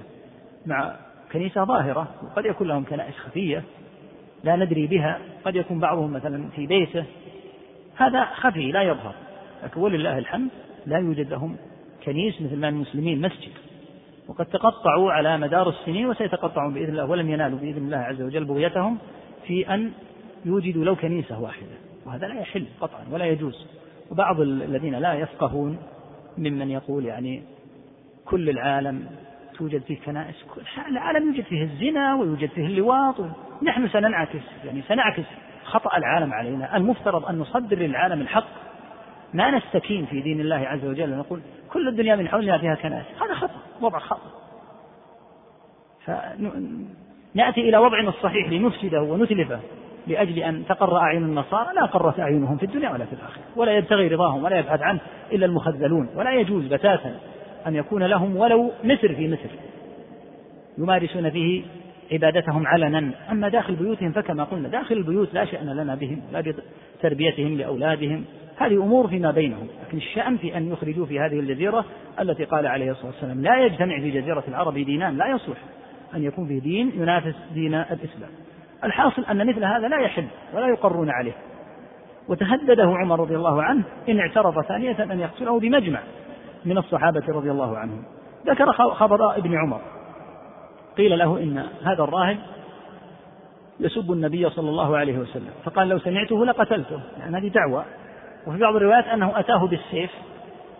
فكأن الراهب فهم من ابن عمر أنه يقول هذا غير صحيح وأنا لم أتعرض للنبي صلى الله عليه وسلم. فابن عمر يقول لو أني سمعته يقول سمعته يقول هذا الكلام لقتلته ما يدل على أنه يقتل السب حديث صبيغ مع عمر لماذا أورده؟ أورده من جهة أن عمر رضي الله عنه لما ضرب صبيغ بن عسل ذاك المعترض والمشوش على الناس بكثرة أسئلته التي أدت إلى شيء من الارتباك في المسلمين أمره أن يحسر عن عمامته. فلما حسر عن عمامته وإذا له شعر قال والله لو وجدتك محلوقا لضربت عنقك. لأن حلق الشعر حلقا تاما كان هذا من شعارات الخوارج في أول الأمر.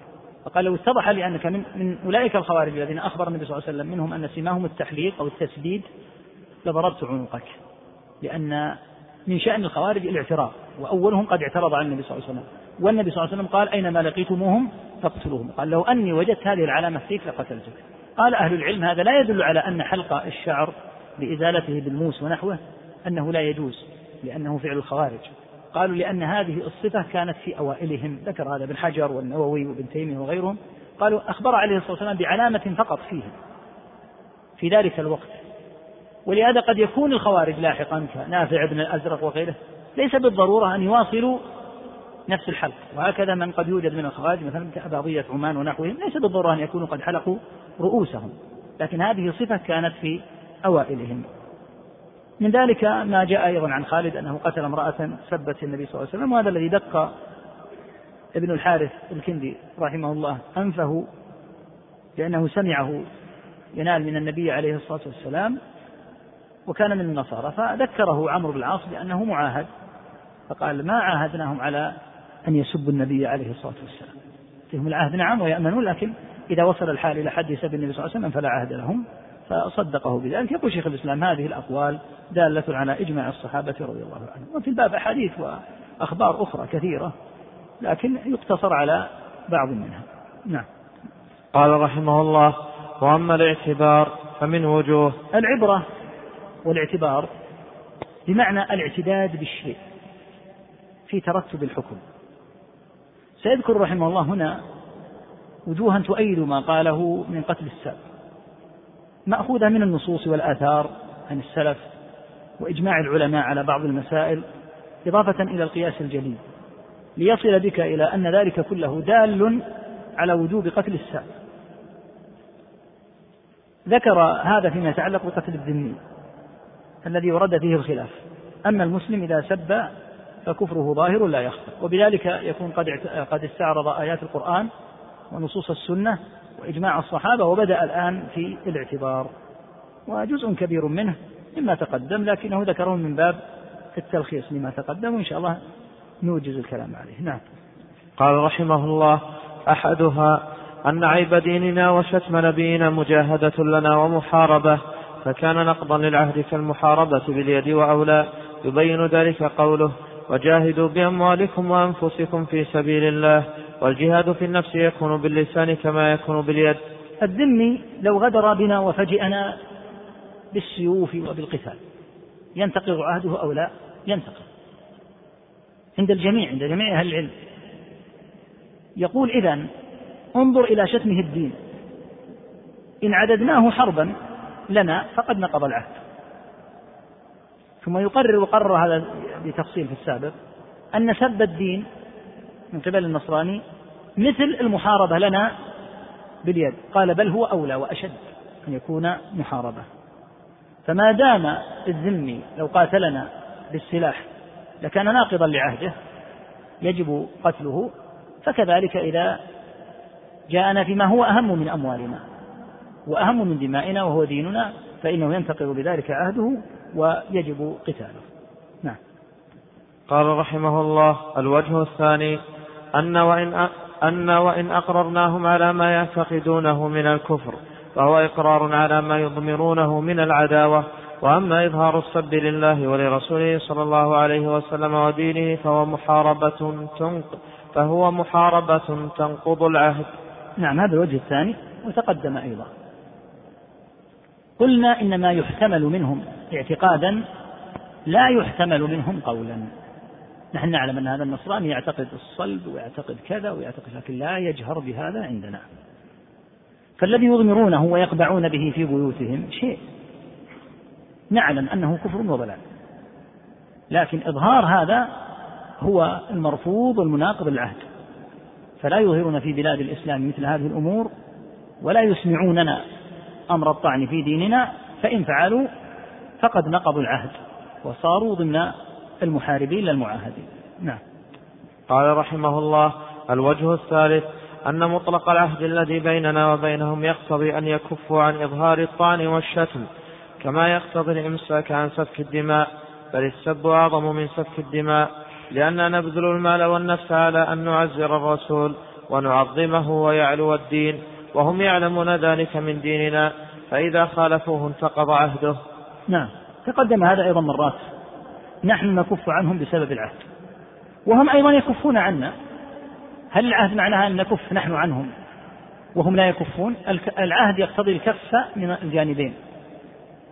فكما أن العهد يلزمهم ألا يتعرضوا لنا في دمائنا وإلا انقلبوا بقتالنا إلى محاربين ناكثين فكذلك يلزمهم العهد الذي رضوه أن يكفوا عن السب بإظهاره وإعلانه. بل هذا كما تقدم مرات أعظم بكثير من سفك دمائنا وأخذ أموالنا.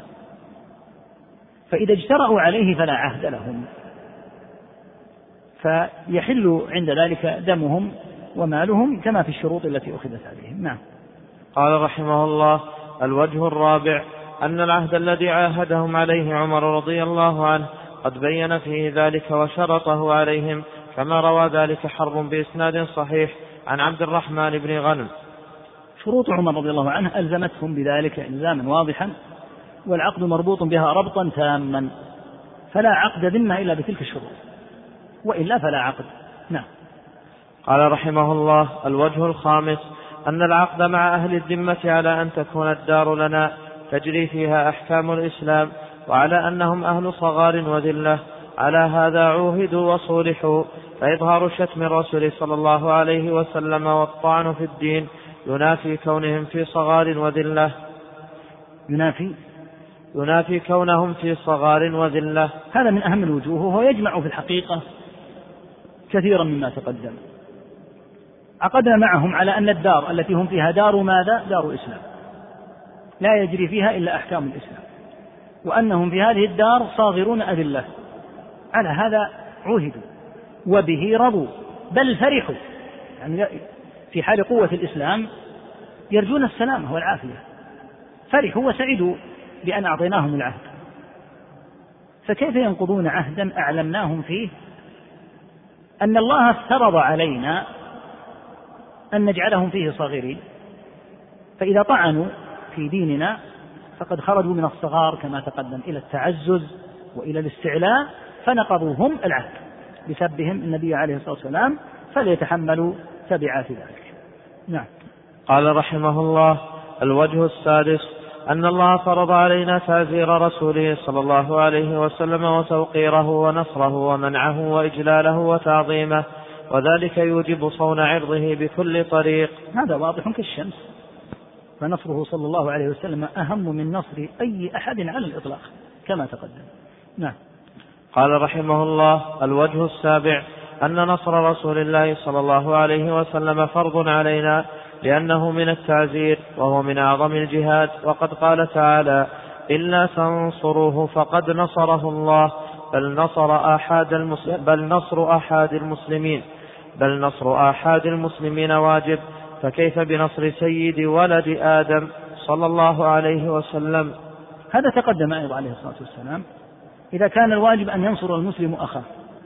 لما جعل الله عز وجل بينهما من أخوة الدين. فكيف بنصر من حقه علينا أعظم الحقوق على الإطلاق بعد حق الله تعالى؟ نصره صلى الله عليه وسلم إذا سد أوجب وأعظم ما يكون من النصر. أخوك المسلم إذا سبه أحد النصارى لكان واجبا عليك أن تنصره بل لو سبه مسلم لوجب أن تنصر المظلوم. فكيف إذا سب النبي عليه الصلاة والسلام؟ نصره أوجب من نصر أي أحد. أوجب من نصر نفسك وأهلك وبلدك وكل شيء عليه الصلاة والسلام. نعم. قال رحمه الله الوجه الثامن أن الكفار قد عوهدوا على أن لا يظهروا شيئا من المنكرات المختصة بدينهم فمتى أظهروا شيئا منها عوقبوا؟ فكذلك إذا أظهروا سب الرسول صلى الله عليه وسلم استحقوا عقوبة ذلك وهي القتل. يفرض على الكفار كما قلنا من المعاهدين عدم الجهر بأي منكر كشرب الخمر. وما هو أشد من ذلك كالتنقص لديننا. فلو تعبدوا خارج الكنيسة لمنعوا فإن فعلوا ذلك عوقبوا عليه. وتختلف العقوبة على المعاهد بحسب الجرم الذي وقع منه. فإذا شرب الخمر مثلا أقمنا عليه الحد ويبقى عهده. إذا قذف أقمنا عليه الحد أو زنى نقيم عليه الحد ويبقى عهده. لكن إذا سب النبي صلى الله عليه وسلم فالأمر أكبر من جرائمها المعتادة هذه كلها. فلا تكون عقوبته جلد أو سجن أو نحوه وإنما يكون عقوبته تكون عقوبته متناسبة مع الجرم وهي القتل. نعم.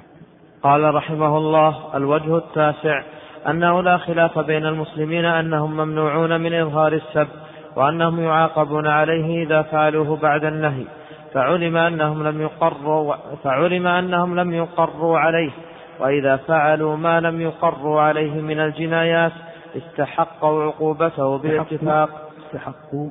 أحسن الله إليكم وإذا فعلوا ما لم يقروا عليه من الجنايات استحقوا عقوبته بالاتفاق. وسب غير الرسول يوجب جلدهم فكذلك سب الرسول يوجب قتلهم. تقدم أن المسلمين جميعا مجمعون على أنهم يمنعون من إظهار سب النبي صلى الله عليه وسلم. وإن خالف بعضهم خلافا ضعيفا في العقوبة. لكن الجميع متفق على أنه لا يمكنون من إظهار السب. هذا الذي اتفقوا عليه يدل على أن لن نعاهدهم جزما على الإقرار بأن يظهروا سب النبي عليه الصلاة والسلام أو الطعن في الدين. وإذا كانوا إذا سبوا غير الرسول صلى الله عليه وسلم من المسلمين وجبت عقوبتهم تارة بالجلد أو التعزير بالسجن ونحوه فسب النبي صلى الله عليه وسلم كما قلنا أشنع. من كل ذلك يجب أن تكون عقوبته أشد وليس له إلا عقوبة واحدة هي القتل. نعم. قال رحمه الله الوجه العاشر أن القياس الجلي يقتضي أنهم متى خالفوا شيئا مما عهدوا عليه انتقض عهدهم كما ذهب إليه طائفة من الفقهاء وإذا لم يفوا بما عوهدوا عليه انفسخ عقدهم كما ينفسخ البيع وغيره. إذا كما ينفسخ البيع وغيره إذا لم يفي أحد المتعاقدين بما شرطه والحكمة ظاهرة فإنه إنما التزم ما التزمه بشرط أن يلتزم الآخر بما التزمه فإذا لم يلتزم له الآخر صار هذا غير ملتزم. صار هذا. فإذا لم يلتزم له الآخر صار هذا غير ملتزم فإن الحكم المعلق فإن الحكم المعلق بشرط لا يثبت عند عدمه باتفاق العقلاء إذا تبين ذلك. فإن كان المعقود عليه حقا للعاقد له أن يبذله بدون الشرط. لم ينفسخ العقد بفواته بل له فسخه كما إذا شرط رهنا في البيع. وإن كان حقا لله أو لغيره ممن يتصرف له بالولاية. لم يجز إمضاء العقد بل ينفسخ بفوات الشرط. أو يجب فسخه كما إذا شرط الزوجة حرة مسلمة فبانت وثنية. وعقد الذمة ليس حقا للإمام. بل هو حق لله ولعامة المسلمين فإن خالفوا شيئا مما شرط عليهم فقد قيل يجب على الإمام فسخ العقد وفسخه أن يلحقه بمأمنه ويخرجه من دار الإسلام وهذا ضعيف لأن الشرط حق لله فينفسخ العقد بفواته من غير فسخ وهنا شروط الذمة حق لله ولو فرض جواز إقرارهم بلا شرط فإنما ذاك فيما لا ضرر فيه على المسلمين فأما ما يضر بالمسلمين فلا يجوز إقرارهم عليه بحال ولو فرض إقرارهم على ما يضر المسلمين في أنفسهم وأموالهم فلا يجوز إقرارهم على إفساد دين الله والطعن على كتابه ورسوله. ومقتضى عقد الذمة ألا يظهروا سب الرسول صلى الله عليه وسلم كما أن سلامة المبيع من العيوب وحلول الثمن وسلامة المرأة والزوج من الموانع وإسلام الزوج وحريته من موجب العقد المطلق ومقتضاه. فإن موجب العقد هو ما يظهر عرفا فإن موجب العقد هو ما يظهر عرفا وإن لم يتلفظ به. والإمساك عن الطعن والسب مما يعلم أن المسلمين يقصدونه بعقد الذمة ويطلبونه كما يطلبون الكف عن مقاتلة ويطلبونه كما يطلبون الكف عن مقاتلتهم وأولى. فإنه من أكبر المؤذيات. عرض الموضوع هنا رحمه الله عرض العقود والشروط عند الفقهاء. فالقياس يقتضي أنهم إذا خالفوا أي أهل الذمة إذا خالفوا ما عاهدوا عليه أن العقد أن العهد ينتقد أما إذا لم يفوا فرق بين ما إذا خالفوا وبين ما إذا لم يفوا إذا لم يفوا بما عقدوا عليه انفسخ العقد. يقول مثل البيع إذا لم يفي أحد الطرفين فيه بما شرط في البيع انفسخ البيع. أتى هنا إلى المعقود عليه الشيء المعقود عليه. ينظر هنا نعقد مع أهل الذمة. هل الحق للعاقد وهو ولي الأمر الذي يعقد ما بينه وبينهم؟ أم الحق لله عز وجل ولعموم المسلمين؟ إذا نظرت في بعض العقود مثل عقود البيع ونحوها يكون العقد المعقود عليه من حق العاقد. فإذا كان الأمر على ذلك المعقود عليه ينظر إذا كان حقا للعاقد نفسه يحق له أن يبذله أن يبذله بدون شرط. عند ذلك لا ينفسخ العقد بفواته لأن الأمر راجع إلى الشخص الذي يتولى العقد بنفسه. أما إذا كان الحق لله تعالى أو لغير العاقد لم يصلح إمضاء العقد. عقود الذمة مع المعاهدين كما قلنا ليست حقا لولي الأمر بل هي حق لله عز وجل ولجميع المسلمين. هنا إذا خالف المعاهدون شرطا شرطناه. فمن الفقهاء من يقول عند ذلك ينفسخ العقد ويجب أن يفسخ عقدهم. ما معنى ذلك؟ إذا قيل أنه ينفسخ عقدهم أن يخرج الواحد منهم من بلاد الإسلام ويلحق ببلاد الكفر حتى يصل إليها فعند ذلك يصل مأمنة. يقول الشيخ هذا ضعيف لأن الشرط حق لله عز وجل. ولذلك ينفسخ العقد مباشرة دون الحاجة إلى ما ذكروه هنا. فلا يحتاج أن يفسخه الإمام لأنه ينفسخ مباشرة. بين أنه لو فرض جواز على سبيل التقرير لو فرض أنه يجوز أن نتركهم بلا شرط نشترطه عليهم يقول هذا فيما لا ضرر فيه. معلوم أن الضرر لا يجوز من مسلم على كافر ولا من مسلم على مسلم ولا من كافر على كافر. لا يجوز أن يقر الضرر. بالقاعدة المعروفة الضرر يزال. فكيف نقرهم على عقد حتى لو لم نشرط يكون من آثاره ضرر على المسلمين في دينهم يتعلق بطعنهم في ديننا أو في النبي عليه الصلاة والسلام. يعني أورد المسألة كما يريدها الفقهاء في موضوع الشروط. نعم. قال رحمه الله فإن قيل أهل الذمة قد أقررناهم على دينهم ومنه استحلال السب فإذا قالوا ذلك لم يقولوا غير ما أقررناهم عليه. قلنا ومن دينهم استحلال قتال المسلمين وأخذ أموالهم ومحاربتهم بكل طريق. ومحاربتهم. أحسن الله إليكم. ومحاربتهم بكل طريق. ومع هذا فليس لهم أن يفعلوا ذلك بعد لها ومع هذا فليس لهم أن يفعلوا ذلك بعد العهد. ومتى فعلوا؟ نقض عهدهم. وذلك لأن وإن كنا نقرهم على أن يعتقدوا ما يعتقدونه ويخفوا ما يخفونه فلم نقرهم على أن يظهروا ذلك ويتكلموا به بين المسلمين.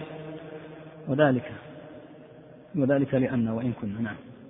وذلك لأن وإن كنا نقرهم على أن يعتقدوا ما يعتقدونه ويخفوا ما يخفونه فلم نقرهم على أن يظهروا. فلم, فلم, فلم نقرهم.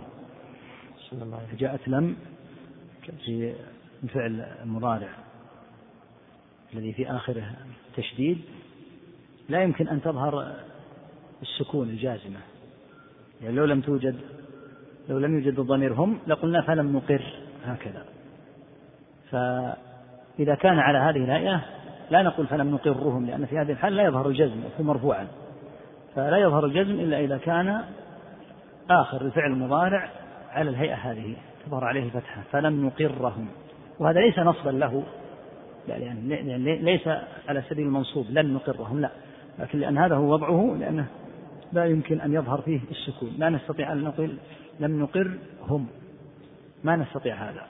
فلهذا لا يكون بالرفع يكون بالتشديد على هذه الهيئة. فلم نقرهم. صلى الله عليكم. فلم نقرهم على أن يظهروا ذلك ويتكلموا به بين المسلمين. ونحن لا نقول بنقض عهد الساب حتى نسمعه أو يشهد به المسلمون فمتى حصل ذلك كان قد أظهروه. ولو أقررناهم على دينهم لأقررناهم على هدم المساجد وإحراق المصاحف وقتل العلماء والصالحين فإنهم يدينون بذلك. ولا خلاف أنهم لا يقرون على شيء من ذلك البتة. أورد إشكالا على ما تقدم من كلامه رحمه الله وهو أن أقررنا أهل الكتاب على بقائهم على دينهم. وجعلنا لهم العقد ونحن نعلم أنهم يستحلون سب النبي صلى الله عليه وسلم ويستحلون الطعن في ديننا. فقد أقررناهم على دينهم ومن ضمن ذلك السب. يقول هذا مما قد يورد إشكالا. أجاب الشيخ بما قلب المسألة على المورد لهذا الإشكال. قال هم لا يستحلون هذا فقط لا يستحلون السب فقط بل يستحلون قتلنا وسبي نسائنا وأخذ أموالنا وتحريق مصاحفنا وهدم مساجدنا وقتل علمائنا يستحلون هذا كله. فهل لهم أن يفعلوا ذلك؟ بناء على أنه من ضمن دينهم الذي يعتقدونه. لا يوجد عاقل يقول لهم أن يفعلوا ذلك. بالإجماع. يقول الشيخ نحن نقرهم على إخفاء باطلهم. أما إذا أظهروه فقد تقدم مرارا أنهم يؤخذون به ويعاقبون عليه. بحسب ما أظهروا. وإلا لو سمحنا لهم بأن يسبوا النبي عليه الصلاة والسلام. ويظهروا الطعن في الإسلام. ويعرضوا شبههم على المسلمين. ماذا كنا فعلنا؟ قلبنا بلاد الإسلام إلى الحال الذي عليه بلاد الكفر. هذا مما يجهر به في أوروبا وفي أمريكا لأنها بلاد كفر. فيجهر فيها بمثل هذا. وهم يعتقدون هذا. هم هناك يعتقدون هذا الأمر. لكن في بلادنا لا. في بلاد الإسلام لا يقر هذا وإلا انقلبت بلاد الإسلام في حالها إلى حال بلاد الكفر. وبهذا يصير ضرر العقد معهم أظهر من الشمس يكون ضررا بالغا. ما الفائدة؟ من جزية يدفعونها دريهمات تؤخذ منهم في السنة وهم يطعنون في ديننا وفي نبينا عليه الصلاة والسلام. فلا أحد يستطيع أن يقول إنما أضمروه في نفوسهم حيال ديننا وحيال علمائنا وحيال مسلمينا وحيال دمائنا لهم أن يظهروه ففرق بين أن يضمروا وبين أن يظهروا. إذا أضمروا وشرقوا بمعتقدهم والتزموا الصغار وسكتوا به فهذا وضع هو الذي عاهدناهم عليه. أما أن يظهروه فلا والصاغر ليس من شأنه أن يظهر كما قلنا. والله ألزم أن يكونوا صاغرين تكلم في الأخير عن المراد بالإظهار. ما معنى أن يظهروا؟ الذي ينتقض به عهدهم هو في حال ما إذا سمعناهم بأنفسنا يسبون أو شهد اثنان من عدول المسلمين على أنه وقع منهم السب. والله تعالى أعلم.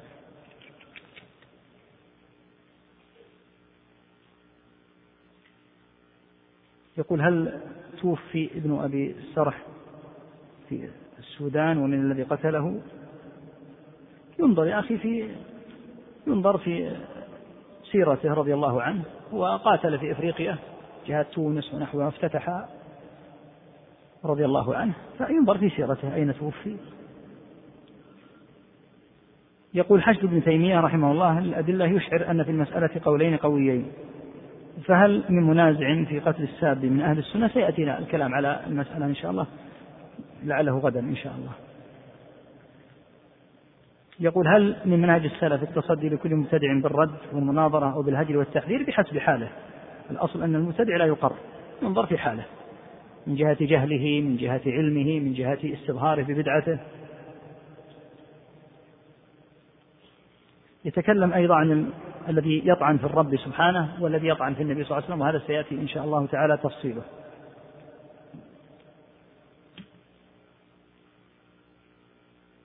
أيضا يسأل عن بعض المسائل قلت يا إخوة أنها يصعب الكلام فيها لأنها تحتاج إلى تفصيل مطول كموضوع العذر بالجهل وموضوع أحوال التحكيم بغير ما أنزل الله. هذه موضوعات طويلة ونحن في آخر الدرس نكون جميعا حال من الإرهاق والتعب. فيصعب أن يجاب على مثل هذه الأسئلة. يقول هل الحديث ينزل القرآن على سبعة أحرف مما نسخ أو مما يعمل به إلى الآن؟ لا يجوز أن يقرأ إلا على قراءة المصحف الذي اجتمع الصحابة عليه رضي الله عنهم وهو المصحف الذي كتبه عثمان رضي الله عنه بمشورة الصحابة وكان على العرضة الأخيرة. الأحرف السابقة الأحرف السبعة في أشياء نسخت ولا يصح أن يقرأ بالمنسوخ. يقول يبدو أن مقصود شيخ الإسلام هو القول الأول أن النصراني وابن أبي سرح قد افتريا وكذب لا يا أخي لو رجعت الأصل لوجدت أنه قال نرجح الوجه الأول من الوجوه الثلاثة وإلا أنا كنت متوقع هذا ورجعت الأصل. لكن لو ترجع الأصل تجد أنه رجح الوجه الأول من الوجوه الثلاثة لأن في أحاديث ثابتة بهذا.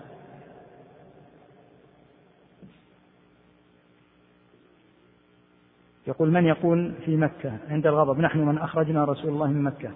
فهل نعجز عنك؟ إذا وجد مثل هذا إذا وجد مثل هذا عشان المسألة تصورية.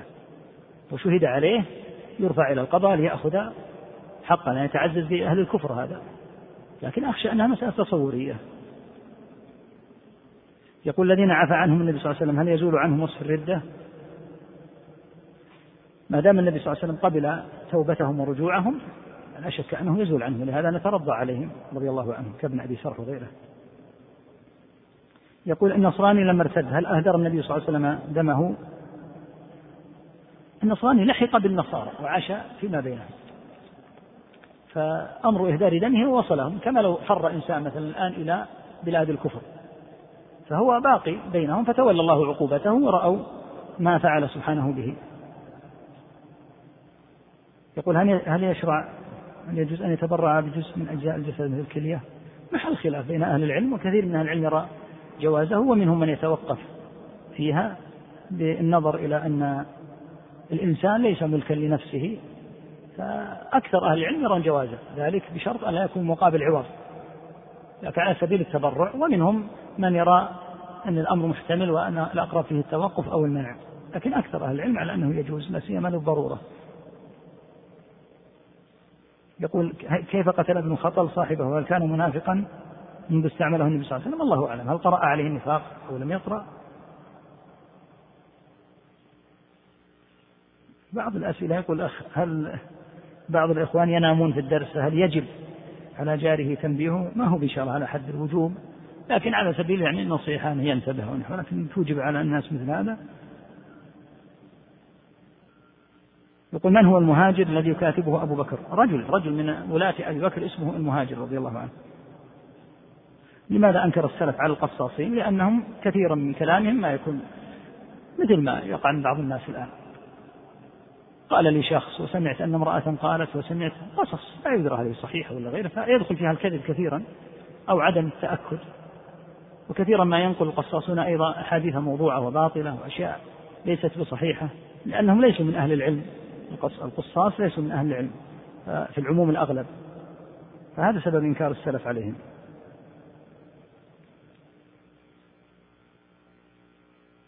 يقول قد يحتج أحد بقصة أبي سفيان بن الحارث بأن يذهب هو وابنه إلى البرية حتى يموت عطشا يحتج به على مسألة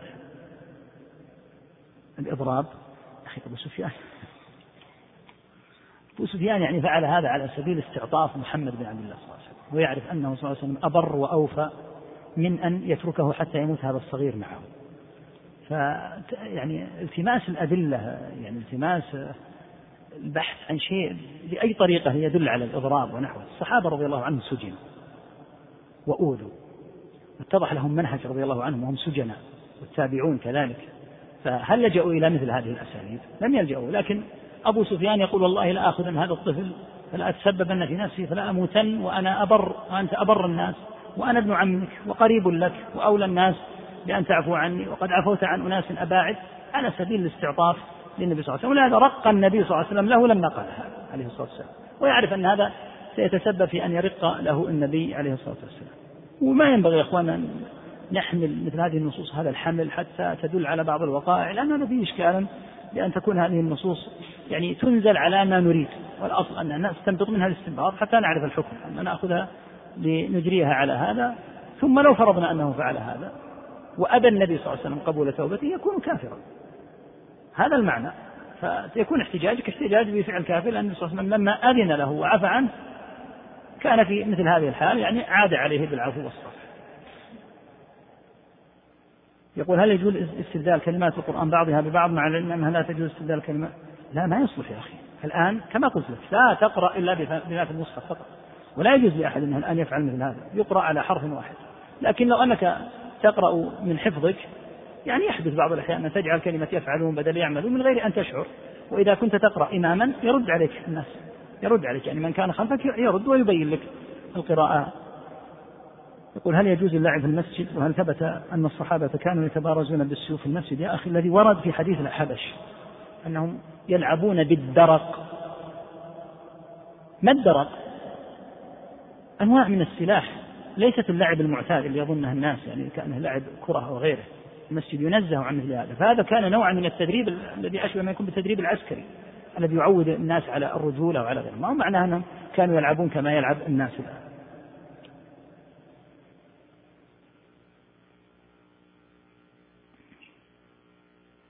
الأخ يذكر أن كلمة ترعم أن الرعام هو المخاط الخارج من الأنف يكون معنى أن قتله سيجعل رجالا يثورون له حمية وعصبية.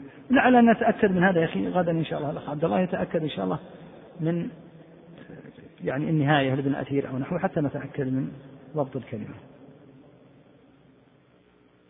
يقول إذا كان الشخص رأى امرأة تغطي وجهها وتضايق من ذلك هل يكون غير راض بحكم الله؟ يعني قد يعرض أنه يكون يظن أن الراجح قد يظن أن الراجح كشف الوجه وأن هذا لا يصلح فإن كان الراجح الذي لا شك فيه أنه يجب أن تستره. وقد يكون الذي حمله على هذا الشهوة أنه يتمنى أن يرى وجهها فيختلف الحال بحسبه خلاف ما لو طعن في الحكم نفسه.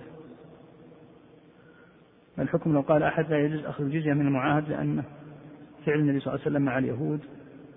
يختلف الحال بحسب نوع نوع العهد. كما قلنا ذكر أن النبي عليه الصلاة والسلام عاهد اليهود عهدا ليس فيه جزية بخلاف ما تم لاحقا من العهود التي فيها جزية. يختلف الحال بحسب نوع ما اتفق عليه. يذكر عن بعض البلاد أنها تدق فيها أجراس الكنائس بعض البلاد العربية. ما هو هذا وضع صحيح؟ هذا وضع خاطئ وضع على خلاف الحق. لا يحتج دائما لا بالتاريخ القديم ولا بالحديث. أفعال الناس تصرفات الناس هذه ليست دليلا مثل ما يقول بعض السفهاء.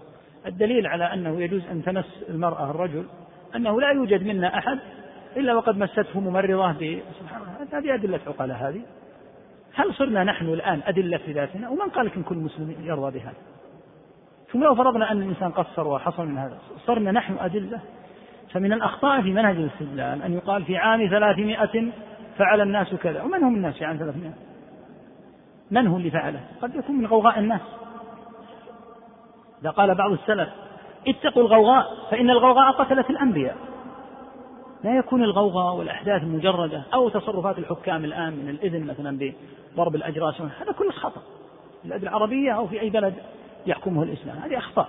فدائما اعرف منهج الاستدلال. لا يستدل إلا بما في الكتاب. والسنة وما كان عليه السلف الصالح رضي الله عنهم مواضع الإجماع. يقول قوله صلى الله عليه وسلم اكتب أي ذلك شيء أي سواء كان تعلمون أو تفعلون هل يكون ردا على من على منكر الترادف اللفظ في القرآن؟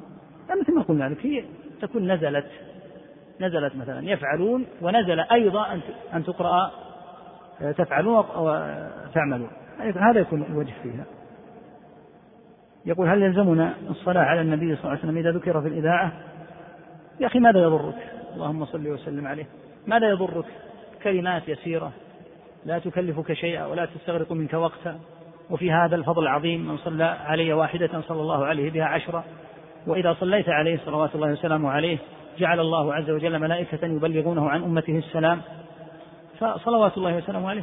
ما لا يضر الإنسان يقول صلى الله وسلم عليه أو يقول سبحان الله أو يقول سبحان الله وبحمده سبحان الله العظيم أو نحوه كلمات كما قال عليه الصلاة والسلام خفيفتان على اللسان. سبحان الله وبحمده سبحان الله ما الذي يكرف الإنسان؟ ما الذي يصعب عليه أن يصلي على النبي صلى الله عليه وسلم أو يكتبها كل مرة؟ ما فيها صعوبة. اللهم صل وسلم على محمد وآله وصحبه.